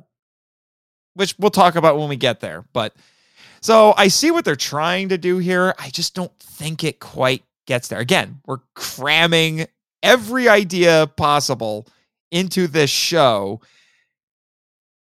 And it kind of stretches it a little thin at points.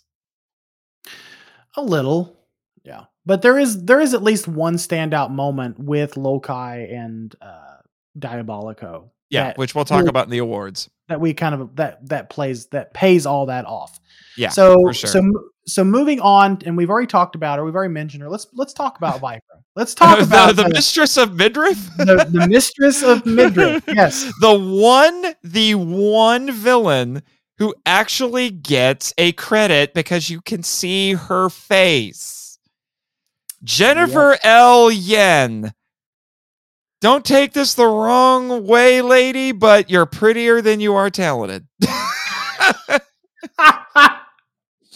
well, maybe Because no. you because I don't get me wrong. Don't get me wrong. Jennifer Lynn, uh, Jennifer Yen, excuse me, Jennifer L. Yen is a beautiful woman.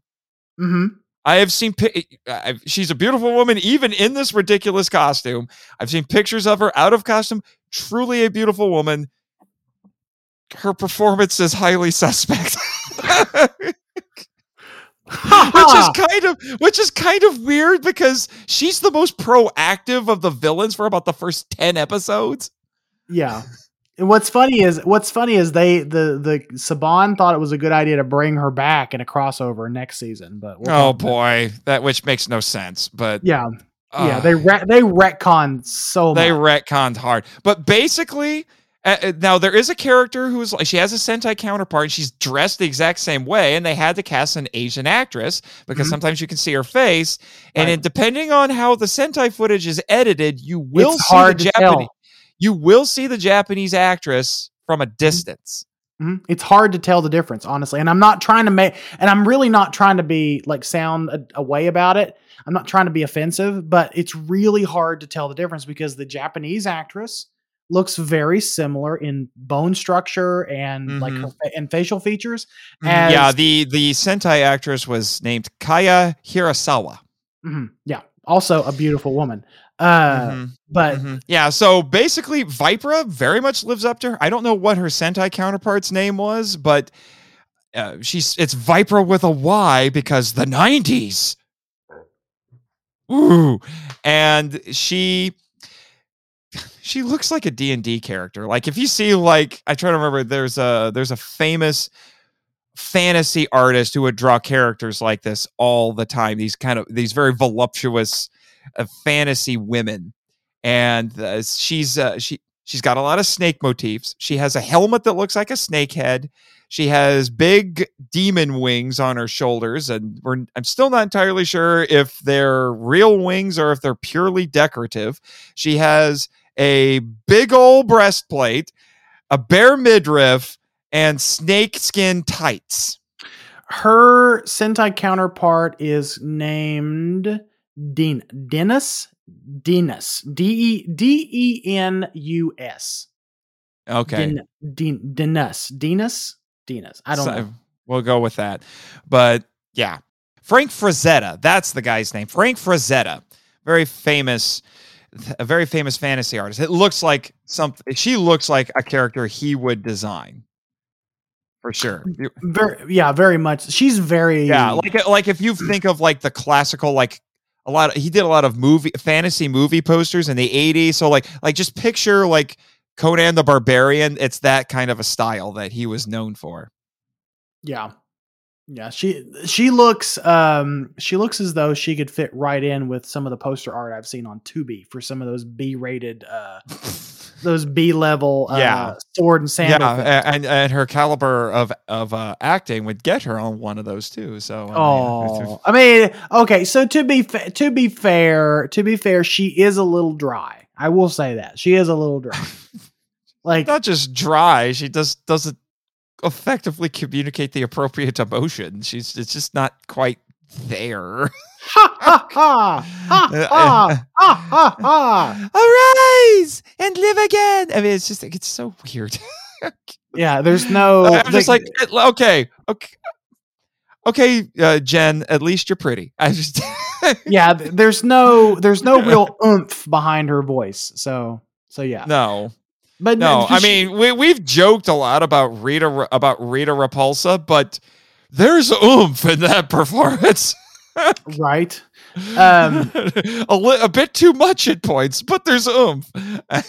the last thing I'll say about Vypra is she does have uh she does kind of have a story arc uh where when she wants she she wants to not go along with the queen but it's never really fulfilled because the queen absorbs her to become uh, Yeah, powerful. she does come to a rather unceremonious, tragic end. And I was a little disappointed with that. I was like, okay, the characters, the execution of this character is a little bit suspect, but the fact that you just kill her off so Yeah. fast and unceremoniously felt a little cold, kind of. It's like well, I think that was the point though. Wouldn't it wouldn't it be the point that she gets killed off so unceremoniously and cold that yeah. she just I mean, maybe? it- I guess it, it it it makes sense that the character that uh, the queen would be cold about it. I just felt like I just felt like the creators were being a little cold about it too. It- It's there's like, oh, we need one of the characters to die so that the queen can get her body back. Ah, Vypra. okay, Okay. she was like I said, only the most proactive of the villains for about the first ten episodes. So okay. Yeah. So now we have Jinxer, which is our monster maker. Um and, And, he's, he's implicitly the butler. He's implicitly the butler, but in the Sentai he is he there is that scene he says I am the butler. Uh Mhm. I I am the butler to the demon family or the And family. he the, the he family has a name and I just can't remember it. Mhm. He basically looks like every butler trope you've ever heard of mixed into uh, mixed into one, Yep, little little and even gla- complete with uh, giant mustaches that he can kind of twirl, and he sounds uh, like um, this. and he, that's what it is. He has the most. I just remembered it. He has he has the most random, stereotypical uh butler name in the Sentai. Pierre. the only one, the only name that's more stereotypical for a butler is Jarvis or Jeeves. Right. right or Jeeves, yeah. But he but his design is probably is out is I would say his design is hands down the the weirdest of of the of It's- the it of the main doesn't villains. quite fit with every. It doesn't quite fit with the rest of them. I mean, even Vypra feels a little bit more on brand with these demons. He feels a little. he- doesn't feel. He feels a little bit off brand compared to the rest of them. a little a little he, it's like he almost it, it's almost like he could be a monster of the week and not as part and not part of the crew you know Maybe. um maybe But he's you know he's very loyal to the queen and to everybody. He makes he has tarot cards that he uses to make the monsters and or make them grow. And he speaks in rhyme. He with he's very flamboyant. He's a very flamboyant character with his crazy gestures and and he has not big quite- Muppet it- hand- and he has the big, Muppet, hands. and big Yeah. Muppet feet. yeah yeah yeah. It's not quite around and around and away you go, but uh, you know Yeah. he uh, does the funny rhymes when he does and he throws the cards and because that's kind of the one of the styles of this show is you see literal debris from the monsters and then he throws the card onto the debris and then it reform and then it turns into bats reforms and the monster's gigantic. Yeah. So and he basically just helps out whoever he thinks is the one he should be helping out. Sometimes he helps the queen sometimes he He's- helps diabolico sometimes he helps olympius he really likes to help olympius he's definitely an opportunist he's definitely he's definitely like the opportunist character Mhm. he's he's Mhm. more pro, he's more proactive than say than finster or Klank or uh, um, uh, porto he's a lot more proactive than those characters as a monster maker he's just not my favorite. He is very he's he's very comical to watch, and there there is a Mm. There is kind of a goofiness to him because he's got this really like really high pitched for. Uh, that's probably not even doing it justice, but it's That's he's got not. this. re- uh, that's not. yeah, he's he's got this really high pitched voice, and it's it's this really sniveling voice like this, and uh, Yeah. I, I don't know, it's a little bit closer. I don't know, but yeah, it's it's, a little Jinx. closer. But Yeah, Jinxer, he's our monster maker. You know, we can move on to the yeah, uh, basically. Uh, to the foot soldiers. Oh boy. Okay. The Batlings, which are in the Sentai, if I understand correctly. The Batlings are a really And mixed bag for me. Yeah, they're called imps. They're called imps in the Sentai. Oh, that makes that makes actually a little bit more sense. Okay. On one hand, these things are barely a step up from the Swabbies. The Swabbies are the dopiest looking foot soldiers in all the Power Rangers that at least that I've seen so far. The Batlings are better, but not by a whole lot. They at least look less ridiculous and a little bit more intimidating, but they look kind of they're clearly just dudes in covered head to toe in a morph suit with funny looking eyes and tiny wings on their backs. And, And they and they make funny noises and things like which is a Toei thing, like the shocker goons in Kamen Rider make weird noises too. I've watched enough Kamen Rider at this point uh, to know. Watch, uh, listen to Henshin Men, people. But on the other hand, we have a situation much like with Lost Galaxy, where in the finale, they're elevated a bit. Lost Galaxy. and, Not And not into not not yeah. Not to the point. It's not like with the Sting Wingers where it becomes a plot point. It's like, why are you killing all of them? So we're we're gonna care because you're just playing a game of attrition here. In this case, it's actually a very cunning move Mm. that the demons make, and kind of by accident almost, because Jinxer just in his desperation just puts a a batling card on the leg of one of the Zords, and then the Zord goes to the Aqua Base. And you got to remember, they can't get through the water. The water is their weakness. Mm. So then he, it's one of those things like, why didn't you think of this sooner? Well, they had tried to do stuff like that, I guess I should say. So then he activates the card, which unleashes a horde of batlings. So they're in the base, and they basically siege the base, take over the Megazord, and then use the Megazord to attack the Aqua base. So they are their threat level is elevated quite uh, uh, even higher, even though they seem to be a little bit buffoonish Mhm. before this. So, like I said, they get elevated in the finale. They become a very real threat, and uh, ironically, kind of use their own weakness against the humans because they're, They're, uh, basically trying to drown them. Basically, yeah, basically. So they're they're. So it, there's it, it's so much irony in that whole thing. I don't I don't hate I don't hate the imps. I don't I don't hate the batlings. Um I don't hate them. I don't love them. They're just they're serviceable foot soldiers. Yeah, they're they're no quantrons or putties. Those are the best ones, I think. Yeah, they're no quantrons. They're put they don't have a personality like the Tengas. Um they're just they're just foot soldiers and the only I feel I feel like the only time they become meaningful is in that finale because they actually are organized and their threat level is elevated Mhm. and it becomes a big deal. Probably because it becomes a big deal because there's just so many of them. Mhm. The fact Queen- that they're uh, the fact that they're clever enough to run the Megazords is actually kind of impressive, and uh, run them effectively yeah, because they run Yeah. they run two of them. I would say that it. Well, they control the. Well, they control the Omega Megazord. We'll get that in a minute. Oh, we'll get there in a minute. we'll get there in a minute.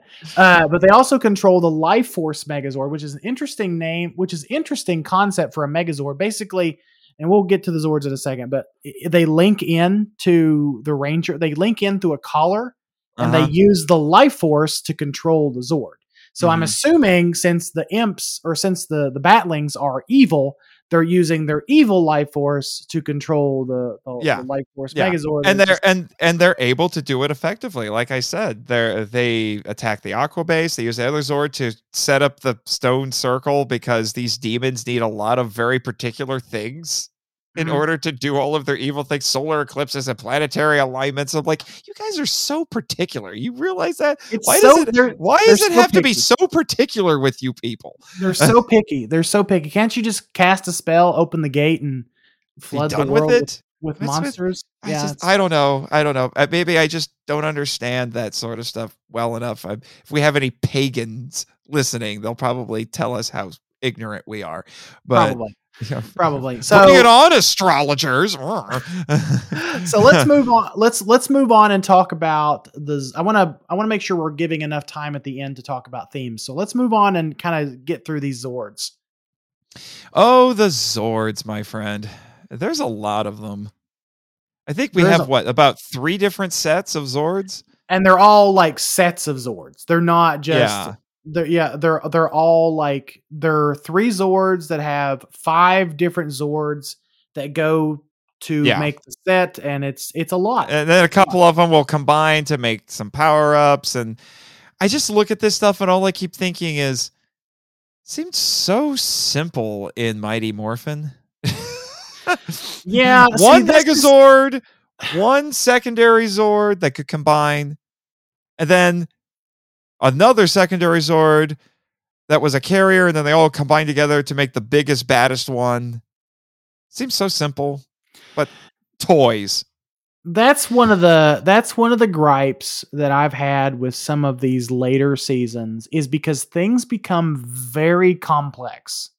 Like very complex. yeah and the lightspeed the lightspeed megazord is a good effect don't get me wrong i love and i've told you this before offcast i really like the lightspeed megazord. I like the lightspeed megazord i think more than the turbo megazord.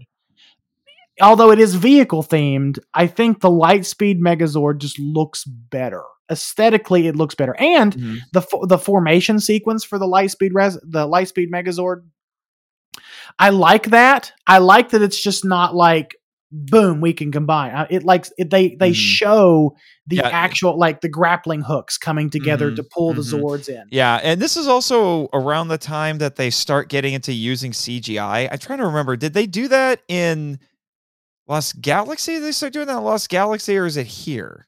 uh lost galaxy had some cgi but not as much as here Yeah. Now it's only for things like the combining sequences, and even then, it th- and even then they don't do it all the time. No, even then they don't use the CGI all the time. In fact, they use the um they use the walking like where the where the the helicopter has to come down and, and link up with the Uh huh. with, with the waist and the feet. They use that sequence more than they use like the CGI sequence, which I think is fantastic. I, Yeah. Like Yeah. it, it, it I equate it to um if you remember from the Turbo movie, that very kind of mechanical uh uh building of the Zord that was very like tactile. I that's what this reminds me of, and I like Mhm. that.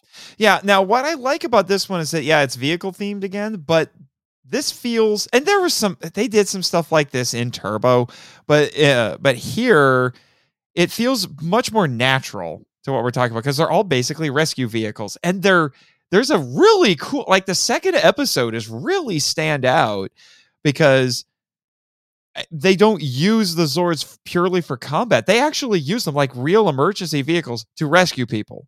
Like it's Lightspeed Rescue. So we actually get to see them not just be superheroes, we get to see them be public servants. So one's a fire truck, and they extend uh, they u- they extend the ladder to get into buildings, so they can go in there and they can evacuate people.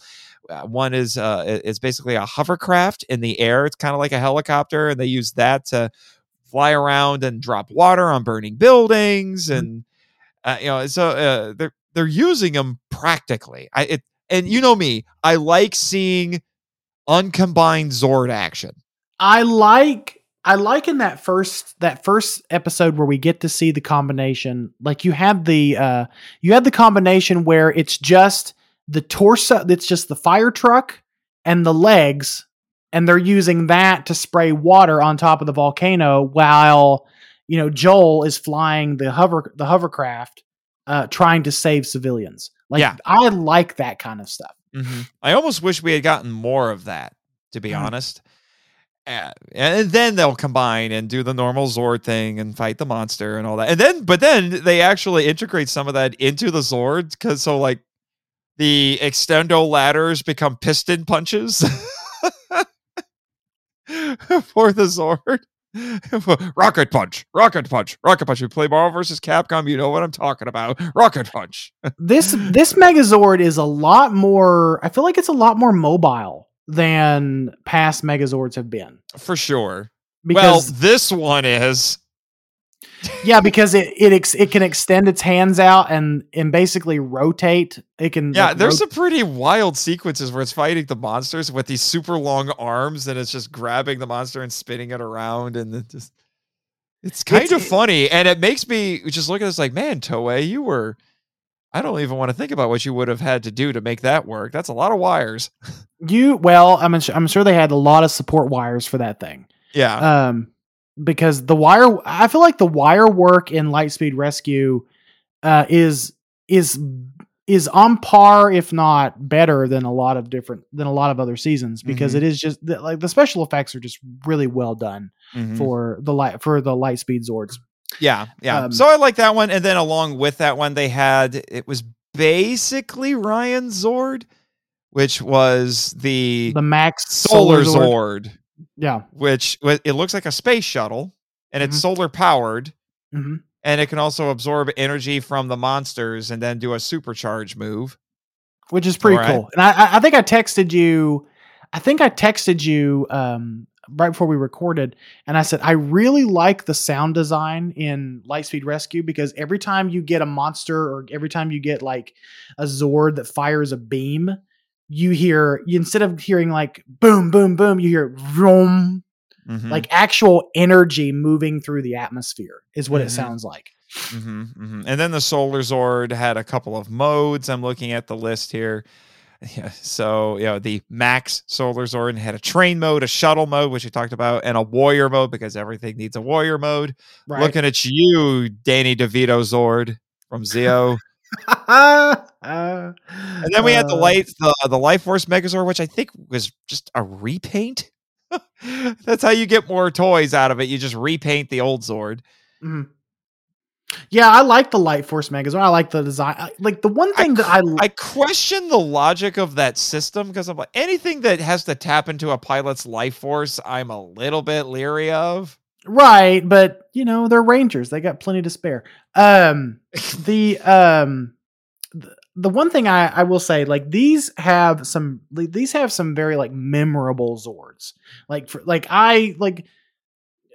I don't feel like Lost Galaxy had very memorable Zords. I Honestly, think uh, the Galactabeasts were memorable. I think The Galactabeasts themselves were memorable, but not like the Megazords were all that memorable. I actually get the Lost Galaxy Megazord confused with the Wild Force Megazord a lot. Um, yeah.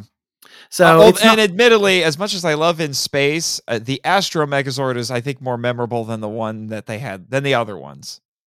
I liked the Astro Megazord because of its just it's just a one piece or a two piece. It's I very guess, it's very simple, and I like the Yeah. simplicity, which I think I is like why the simplicity. original Megazord works. Is even though it's five things that combine, there's it's simple.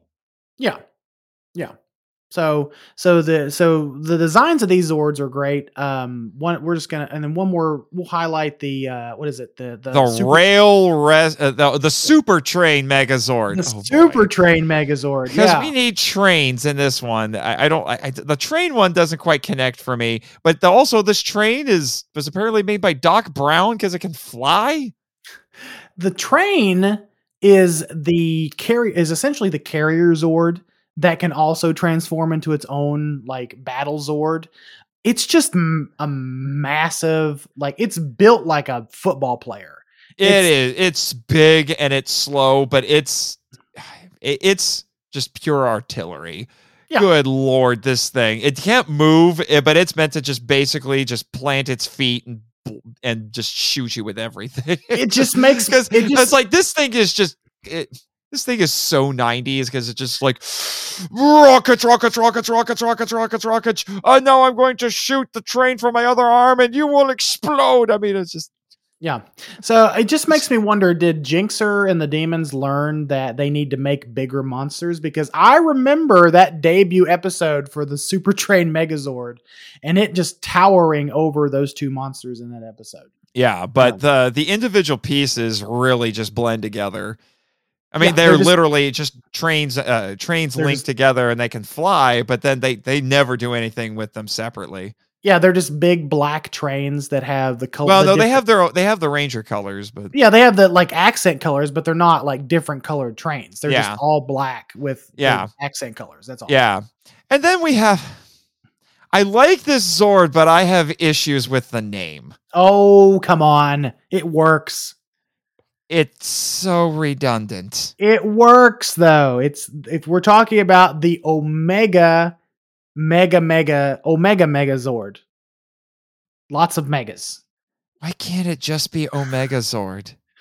I mean, because you have to have Omega the- Zord already sounds cool. It's like Because you- super mega because you have to have the word Megazord in there, and But it's they sou- but it's like super mega force. That sounds like the name of a Power Ranger parody. the I'm Omega starting Megazord. my Mega Force rant early.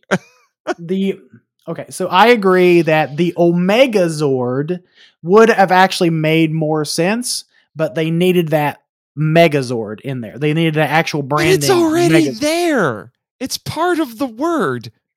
I guess- Omega Zord. i guess o wasn't enough anyway, I stupid name aside. I, actually do like this one. Th- these are a little bit more unique and it has different modes. It has a crawler mode, which is when it assembles. That one's done with CGI. It actually looks pretty cool. In fact, in one of its earliest episodes, they use it to basically do Armageddon.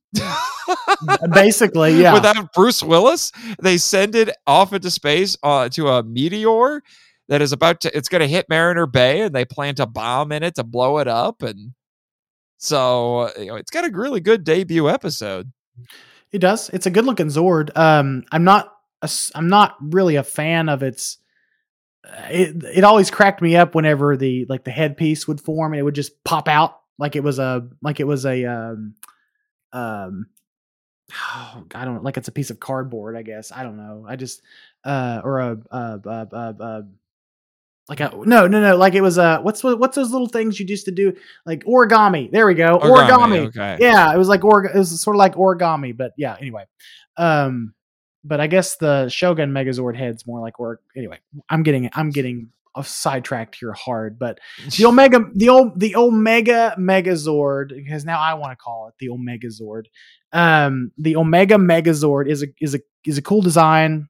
Um, it has a big part to play in the end, where it's the one you know they it's the one that the Batlings and Jinxer take over to form the the circle of stones that have to resurrect Uh-huh. the Queen's palace. So Uh huh. Yeah. which is yeah. you could say that it was the you know that was you know that was the alpha and the omega part of the I don't know. There's a joke to be had there but maybe i'm just not worried. that does make me wonder why wasn't there an Alpha Zord? That would have Alpha Zord sounds pretty cool, actually. oh like have it like two warrior like two warrior zords sort of like the uh Hold on. Here's what. Here's how you could have did it. Okay, here you go, Saban. This is what you should have did. The final combined form is the Omega Zord, and then all the individual pieces are codenamed after Greek letters. Oh there we go So you could have like, uh, so like you know, uh, you know, like Carter's can be Alpha, and then the next one is Beta, and you can have Gamma, and just this, you know, so it's like the first five letters of the Greek alphabet, and then when they combine, they're the Omega Zords. There you go. I just solved the problem. you just solved the problem too bad that it'll never happen and boom studios will Nope. never pick up. but there you go um so that's the zords uh we can move on to monsters of the week if you want Yep, I got a handful that uh, I wanted to highlight here. Uh, my first entry is it's kind of three in one because it's you can't really I can't really separate them because they were a trio. Mhm. So he had Demonite, and I actually thought it was because he was a knight. So I'm like, oh, it's Demon Knight. 2 Mhm. separate words. Nope. It's I looked it up. It's all put together like he's a tiny demon. So Demonite. Yeah.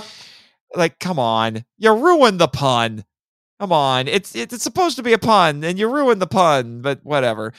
And then Thunderon, that is his name. And then Falcar. Yeah. And then Falcar, who's a falcon.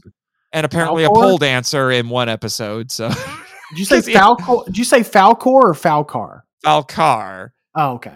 You you missed the part where I said he was a pole dancer because he put it Oh, he has okay. a staff and he put it down and he spun on it. So he's the he was the never-ending pole dancer. yes, the never ending pole dancer. You, you know what? You're getting that for that yeah. And so they're all pretty cool by themselves, and then they get combined into I don't know if it's Troika or Troika. I've seen it spelled a couple different ways. I think they Tro- kind of go back and forth on the pronunciation. I think it's Troika. I think it's supposed to be Troika, I think so. but they do go back and forth on the on the Yeah. But then the weird thing the is they were easier to beat when they got combined into one monster. Yeah. Yeah. I mean, it's it's good design. I, It's I good like it. design, and they used them effectively. Yeah, I think I told you. Uh, I told you this before we started recording, or else I may have said it on cast. I don't know. Um, like Lightspeed Rescue has some of the most interesting looking monster designs. They're all like demon based. Like you can tell, they all share a very similar design vein, but sure. they're but but they are unique in in the world of Mhm. like Power Rangers villains, where you get um you you either get like some kind of animal or like it's obviously an animal or something like in space did in space did a lot of like bugs i feel like. In space did Oh, a lot yeah. of like bug designs. So this it was this the demons and the demon creatures the demon kaijin kai, i think kaijin um in this are are pretty nice. I think i'm for my monster of the week i want to bring up uh trifire which is a which is a fun one because it's also kind of a, a literary reference because it's essentially Cerberus, Mm, uh, mhm, the th- the three headed dog. mhm. uh, Which is it? makes sense because that was the because it guarded the underworld. The entrance. Yeah, it guarded the underworld. Uh, it guarded the entrance to the yeah, it guarded hell. Uh, and the Well, the, um, underworld. whatever hell, the underworld. It's all the same thing. Um, but Mm, not really, but sure. it lives in a vault.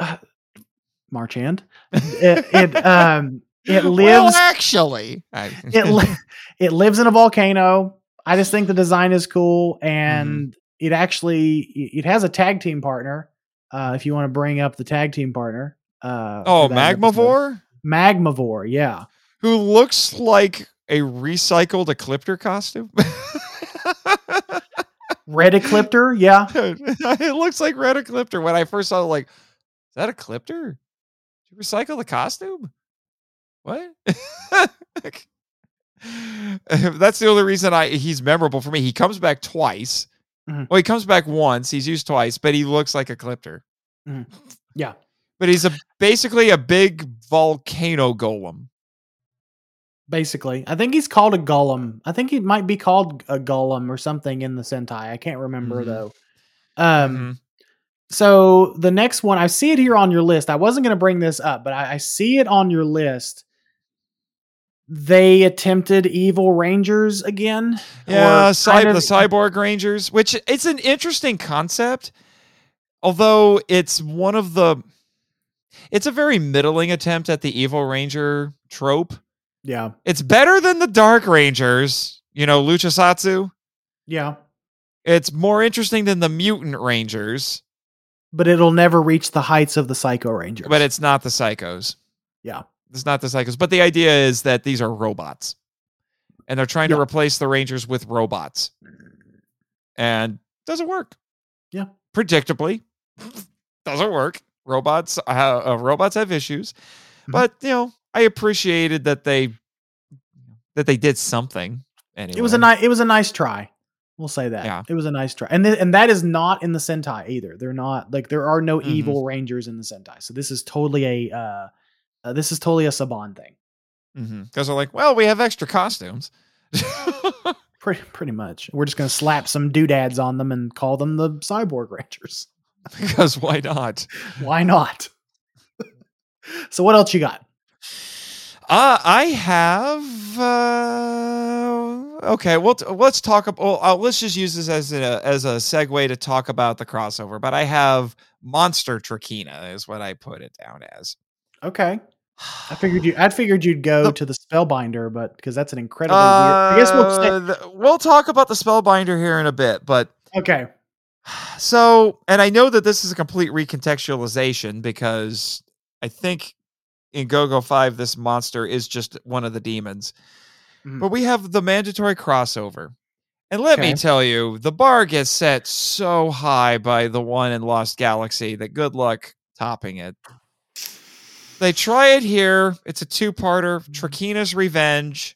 And it So falls Trakina- completely flat. Yeah. It should have been better than it is. Now they use Sentai footage, and so this happened in the Sentai. Yeah. But from what I understand, nobody from Lost Galaxy wanted to make this. Yeah. They Which barely why- got Danny Slavin in it.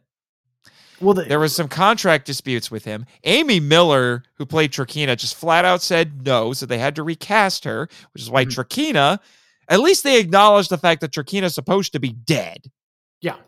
because they show you flashbacks. Yeah. So maybe And- she's disfigured from the yeah, she's disfigured, and you know, and she so she's wearing a mask because it's to hide the fact it's a different actress, but it, it makes her voice sound a little different. So I think, but so it's kind of like a Darth Vader thing. So I'm guessing she was injured, her face is messed up, she can't breathe as well, so she's wearing the mask. So like that's fine, I can go along with that. But her whole the, the rest of the episode just falls flat. The Galaxy Rangers are barely in. In fact, a couple of them don't even show up until part two.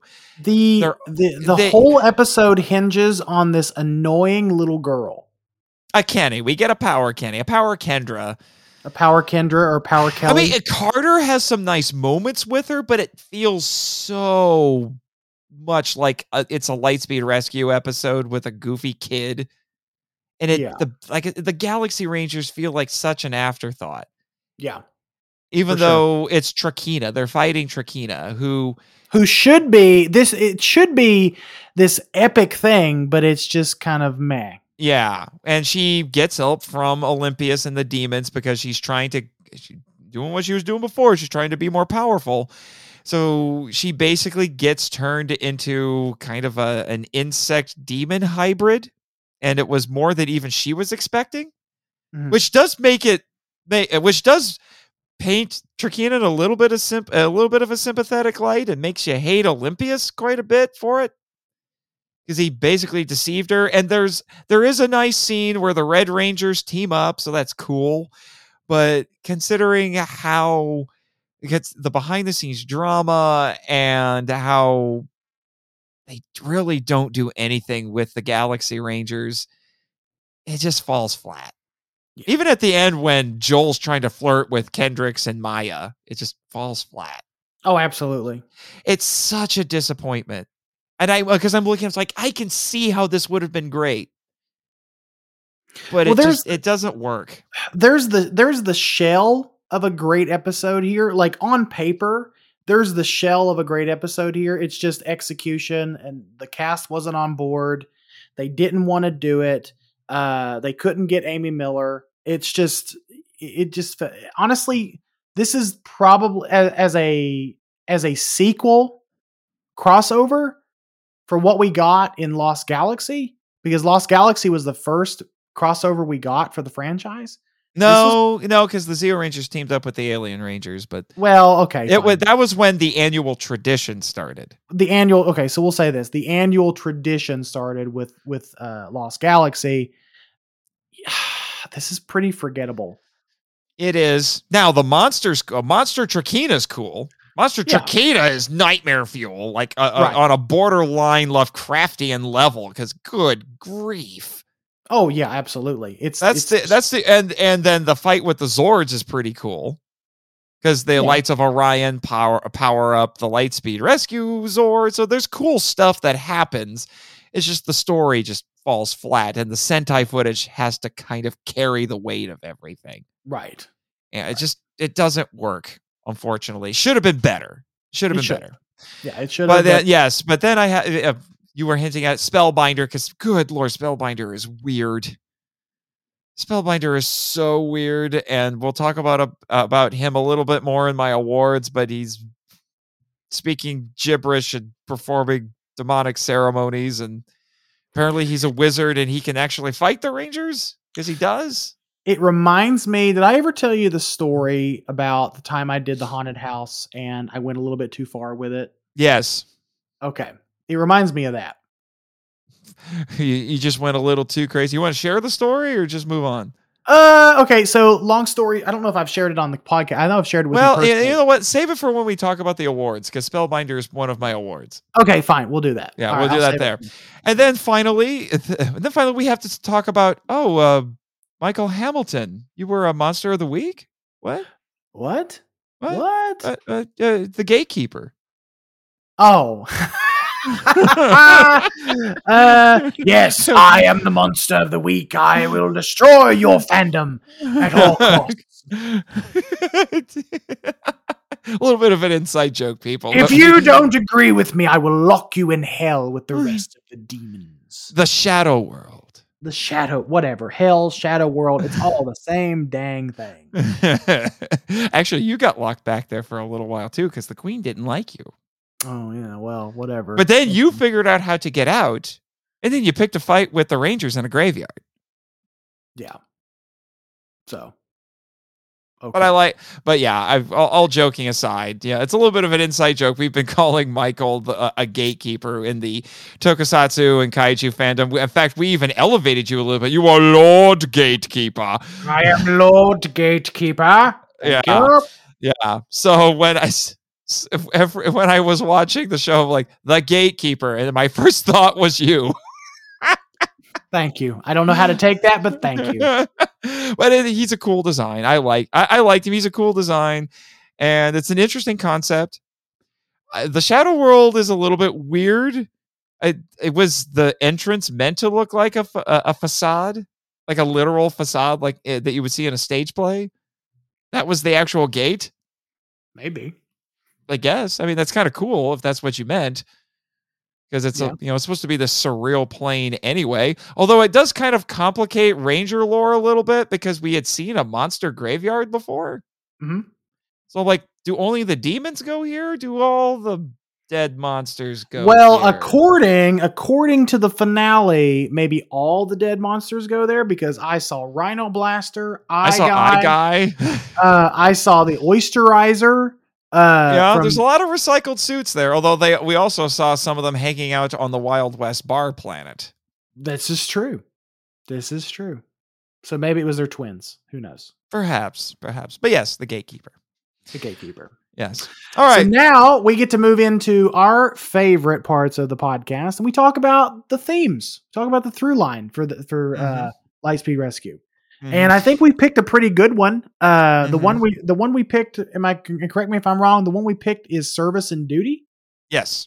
Now Disney Brain argued that this uh, that this was a season about sacrifice. No, not sacrifice. Excuse me. Let me back that up. He uh, Disney Brain uh, argued that this season was defined by heroism, but I think heroism fits in nicely with what we're going to talk about, which is service and duty. Mhm. Yeah.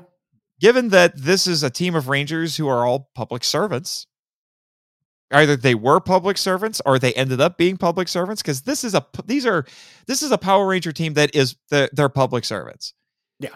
and uh, it- there's a lot of talk about duty and uh, and service. I mean, uh, that episode with that focused on Carter and Mitchell.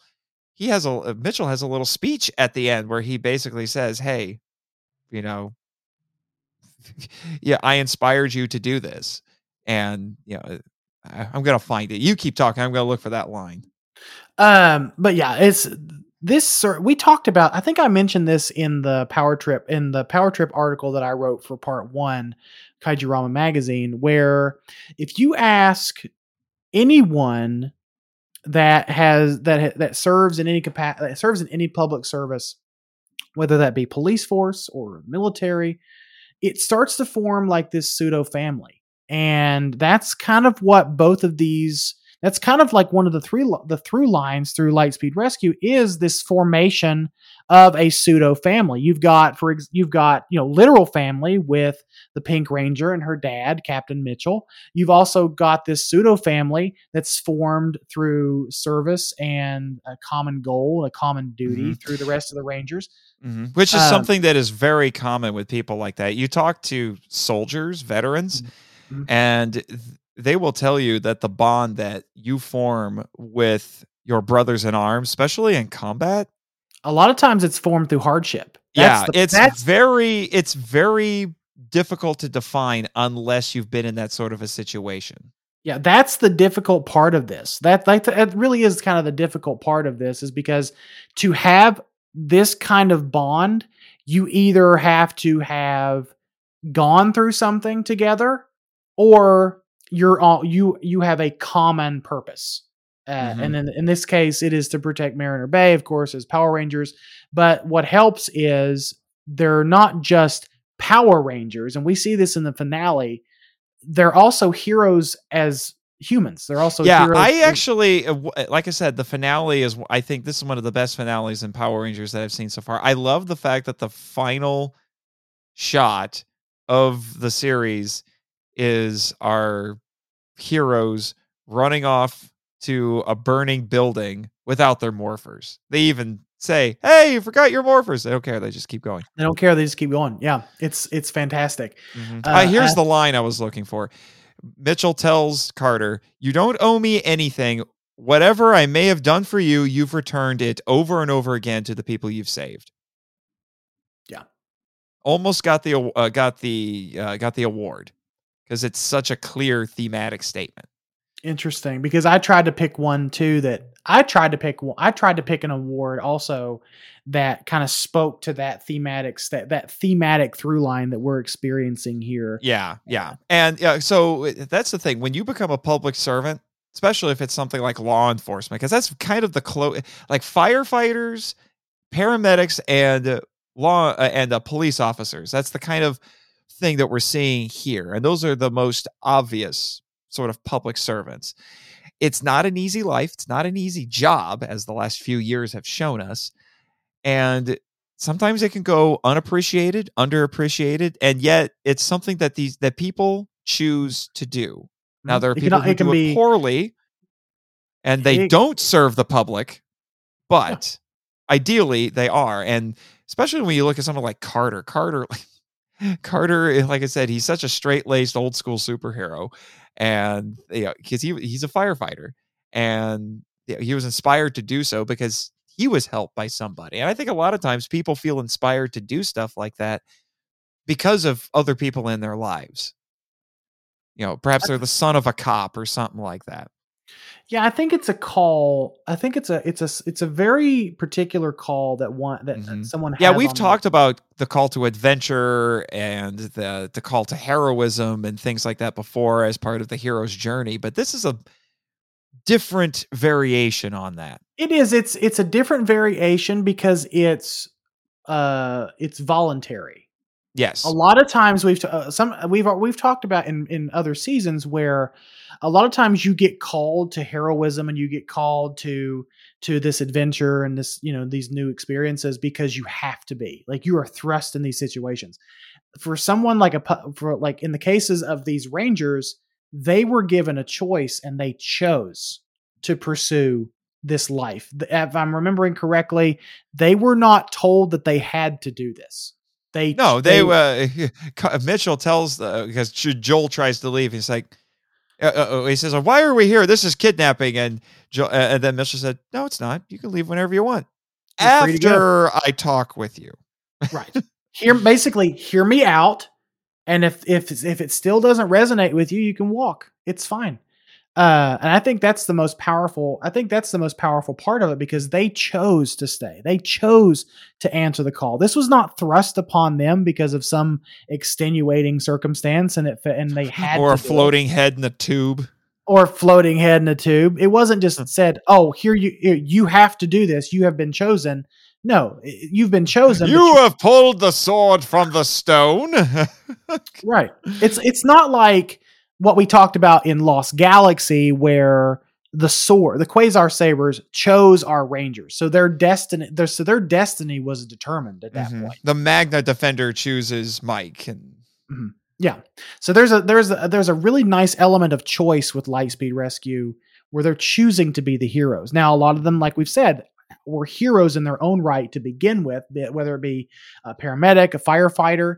Um, the other ones that were not used to that lifestyle, like Joel, Chad, and Kelsey, they made a choice, and they made a choice based on good leadership and and what they saw as good leadership in Carter.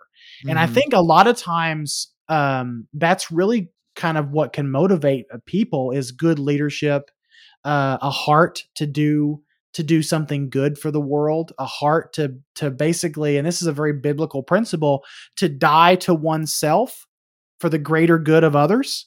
Mhm. Um, we talk like in the Christian tradition or the Christian faith, we talk about you know dying to ourselves for the greater purposes of of Mhm. God and to worship and do these things Mhm. but um but it's it's a it's a very it's it's a it's a th- it's a thing that you have to kind of acknowledge when you looking at when you're looking at civil servants like this they are dying to themselves they're dying to what they want to do to serve their community hmm And uh, Ryan, we see a variation of this with Ryan, who Mhm. choos- chooses civil service as a path to redemption.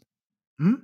He wants to make up for the fact that he was used by the demons, but now he's the Titanium Ranger. He's like, I have to use this and a So lot of that- times to make up for what I've done. and I have known people in past in my past life um that did not have the best upbringing that were not the best people um that when I knew them in like high school or, or middle school or whatever and they later joined the military because they needed that structure they needed that that purpose that th- Mhm. that's i think that's what i think that's what a lot of people are looking for is that Mhm. join into something like like the police force or being a paramedic or the military or whatever they're looking for purpose um and i think that those areas those career paths can provide that for you but sometimes people just want to get away from something and redeem themselves like Mhm. ryan did hmm It's a for, it becomes a form of penance for him. Yeah, and it's a particularly difficult when uh, when they're doing the whole Cobra thing because every time he morphs, he's risking he's risking his life even more oh at yeah that point. for And even him going on his little quest is part of that as well. And then we get a we've already kind of been talking about it. We see that reflected in a kind of a negative light, not kind of in a negative light with the demons.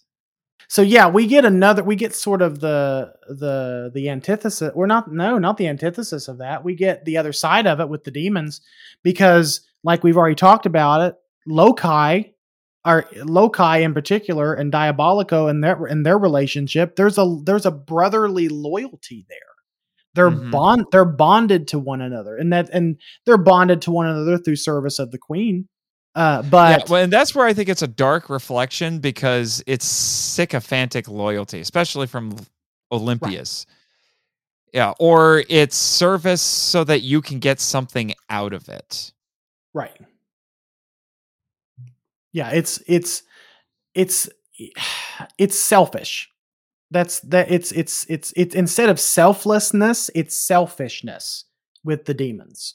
Um now which makes which really kind of makes that scene with Loki, you know, dying in in Diabolico's arms so heartbreaking because Mhm. Loki Loki comes to the realization that what he's been doing like this this career path this this path of service that they've been on for so long wasn't the right one to begin with Yeah, and that's a that's a difficult thing for. Uh, well, he I think he had already been suspicious of it, but at that point, he's like, I see what unquestioning loyalty gets us. Mhm. What uh, what uh, what are we getting in the end with Right. this? And that's the thing, you know, because you can you can go through the motions of service, but if your motivations are wrong, or you know, whether it's you know you're doing it sycophantically out of a blind uh, out of blind loyalty or if you're doing it to get something out of it that's not how this works Yeah. and that's why the rangers have such a better grasp of the whole thing Right. Yeah, sure. So there's the contrast. So that's why it's it's very interesting because so there's family dynamics on both in both camps. There's service dynamics on both camps, but they are contrasted very starkly. oh, absolutely. And now, Michael, that now that we gotten our favorite part out, it's now time for our second favorite part: the awards. Yay! I love the awards. Okay. Yeah, these are The award. The it's the awards perfected. yes, yes. These are made up awards that you stole from Henshin Men Borrowed. podcast with our Get it co-host right, I- in common. I borrowed them. Get it right. No, it's uh, you stole it from our co-host in common. There, got to get the bit in there.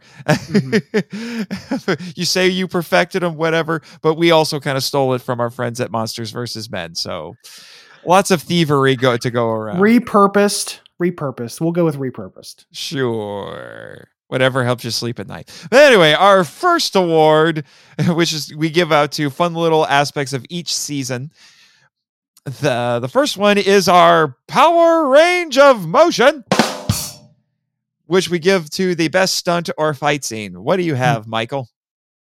I actually have, and we talked about this a little bit earlier. I have the battle between Diabolico and Olympius, uh, specifically that first one, where it's the one where Olympius wins and captures Diabolico.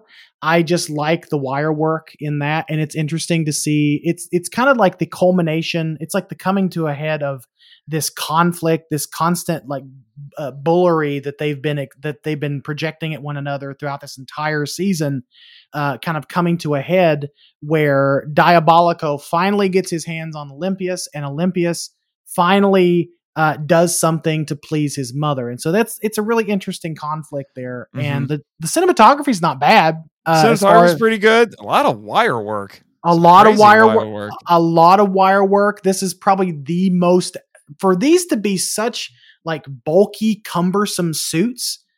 They're able to move around fairly fairly well, and that's why I gave it the Mhm. award. hmm And it, that most of that was Saban footage too. hmm Oh yeah, They learned how to do this. They had this down to a science at this point. Yeah, mine is similar. I think it's from even the same episode, but it's a different part of it, and that is Diabolico when he's being controlled by Olympius. He kicks a wrecked car at the girls, and I love it's it's a great old school physical stunt where that's a real car getting Mhm. thrown at real actors who are then getting hit and thrown around and that's real sparks and everything it just it looks great it's it's one of my favorite stunts from the season I want to give a small mo- I want to give a small honorable mention only because I thought it was funny and it made me chuckle when I saw it. Um, the blast when the super demons, uh, Diabolico and uh, Olympius, they are destroyed, destroyed, not killed. You know, uh, they're destroyed, not killed. Um, it it hits Jinxer and he just goes woo and he blows back and it's just uh, it's it's just really funny. So yeah. Anyway, it's really funny that's almost more of a special effect and speaking of special effects the ultra sfx zord award for the best special effects so what did you have I'm gonna have I'm gonna go with honestly i'm looking at it right now we have the same one basically basically the miniature work.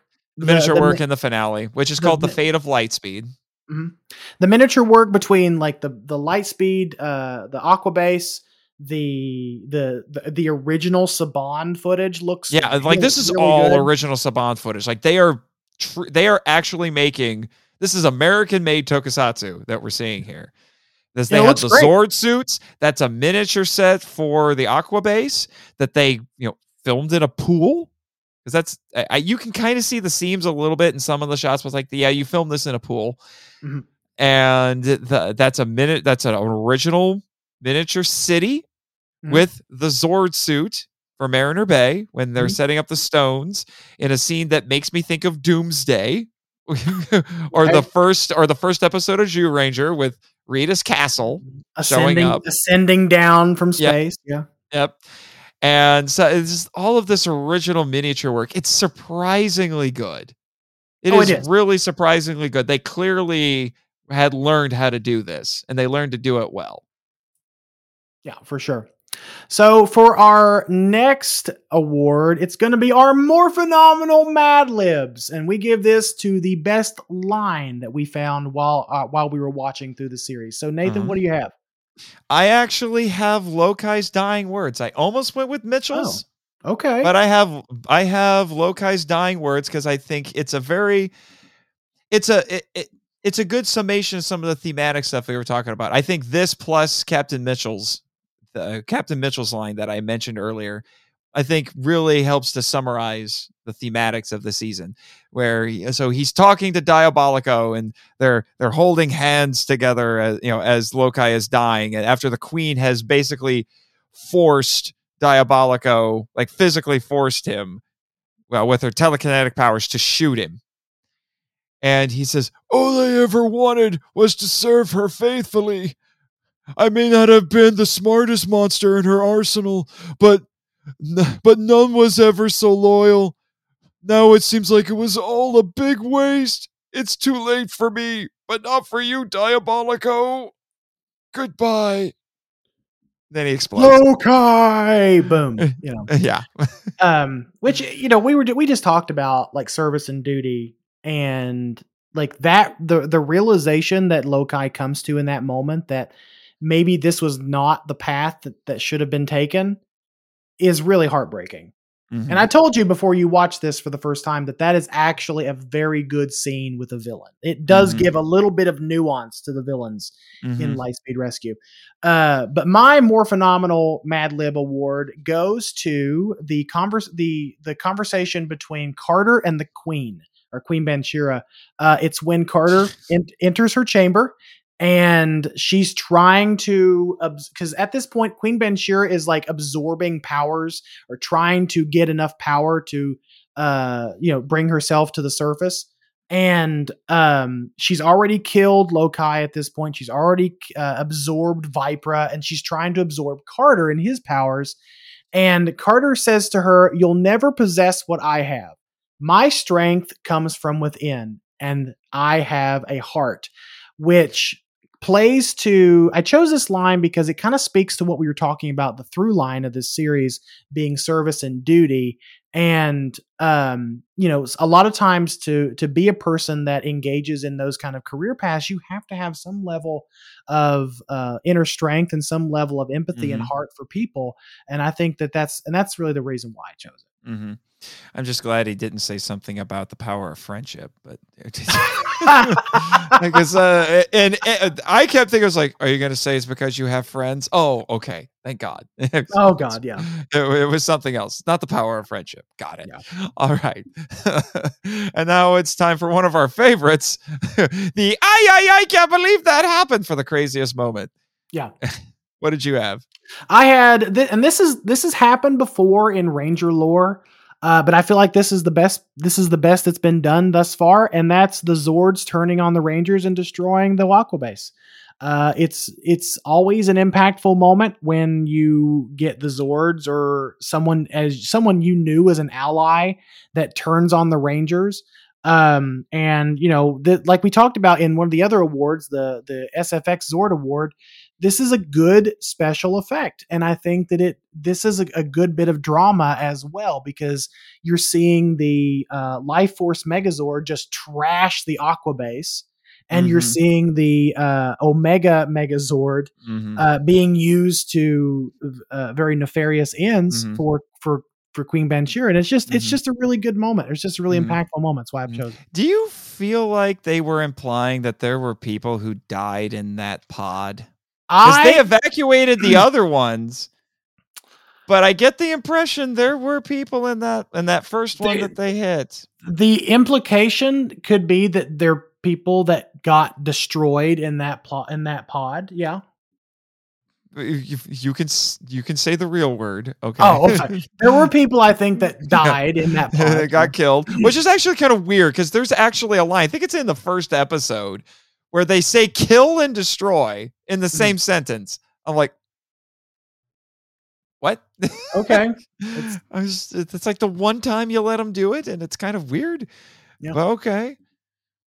So so that's so those are our awards. guess, I think it Uh, was when actually I think it was when Dana was talking about the talking about her brother dying in the car accident.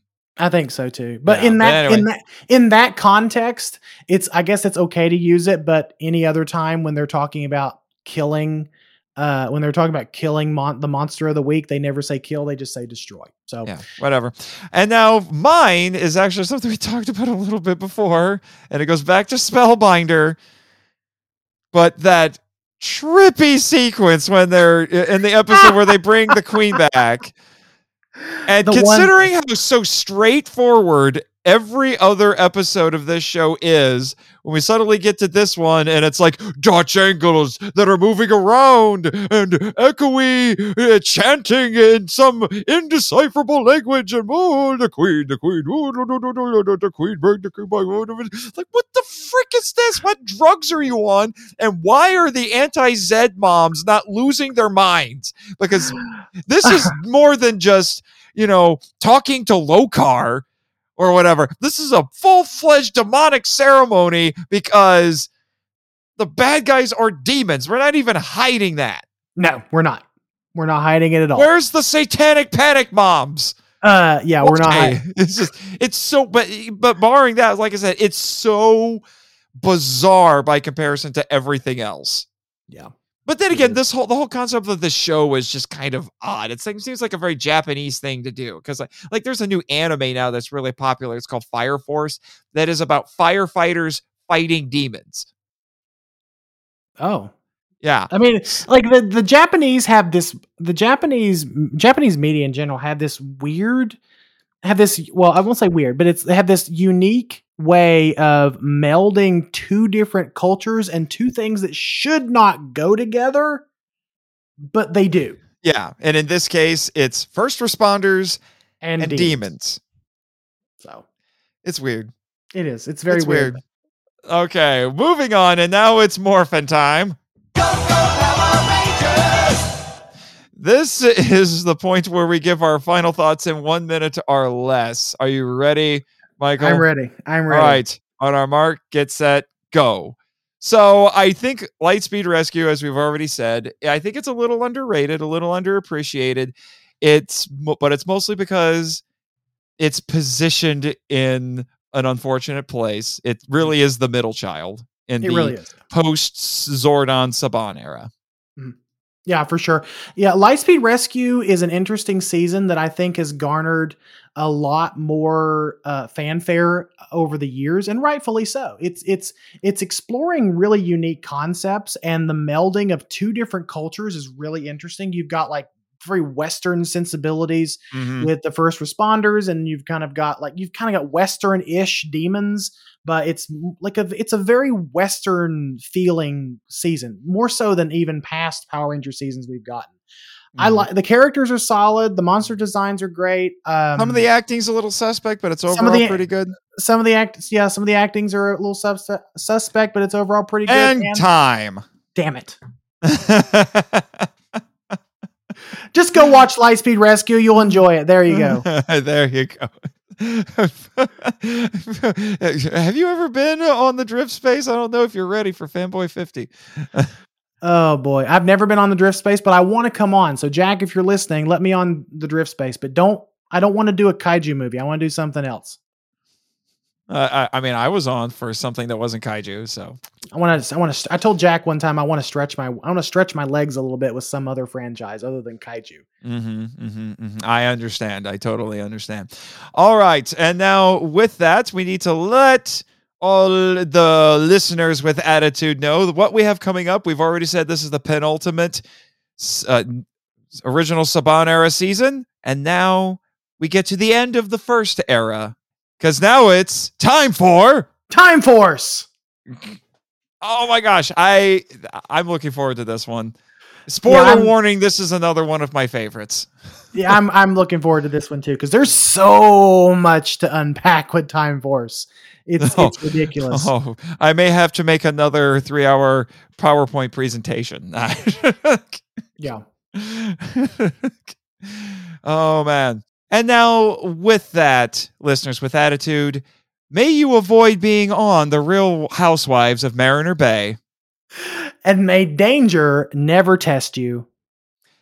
Actually, don't we want danger to test them? Anyway. and may the power protect you. Thank you for listening to The Power Trip, a podcast produced and hosted by Michael Hamilton and Nathan Marchant. If you'd like to send us feedback, email us at powertrippod at gmail.com. Follow us on Twitter, where our handle is at the Power Trip Pod, and join our official Facebook group, Power Rangers Legacy. Subscribe to us on Apple Podcasts, Spotify, YouTube, and other great podcatchers. The podcast logo was designed by Rebecca Hudgens. Follow her on Instagram at super underscore r underscore illustrations. Our theme songs are from the album Power of the Grid by Neil Stenson. We also use Galaxy Quest Instrumental by Heaven Wraith from the OC Remix album Jet Force Gemini Mizar Attacks. All film and audio clips belong to their respective copyright holders and no infringement is intended or implied. The Power Trip has no association with Saban Entertainment or Hasbro. Please rate and review us on Apple Podcasts and or Podchaser to spread the word about the show. And until next time, see ya! This podcast is part of the Kaiju Ramen Podcasting Network and is copyright 2022 Kaiju Ramen Media LLC.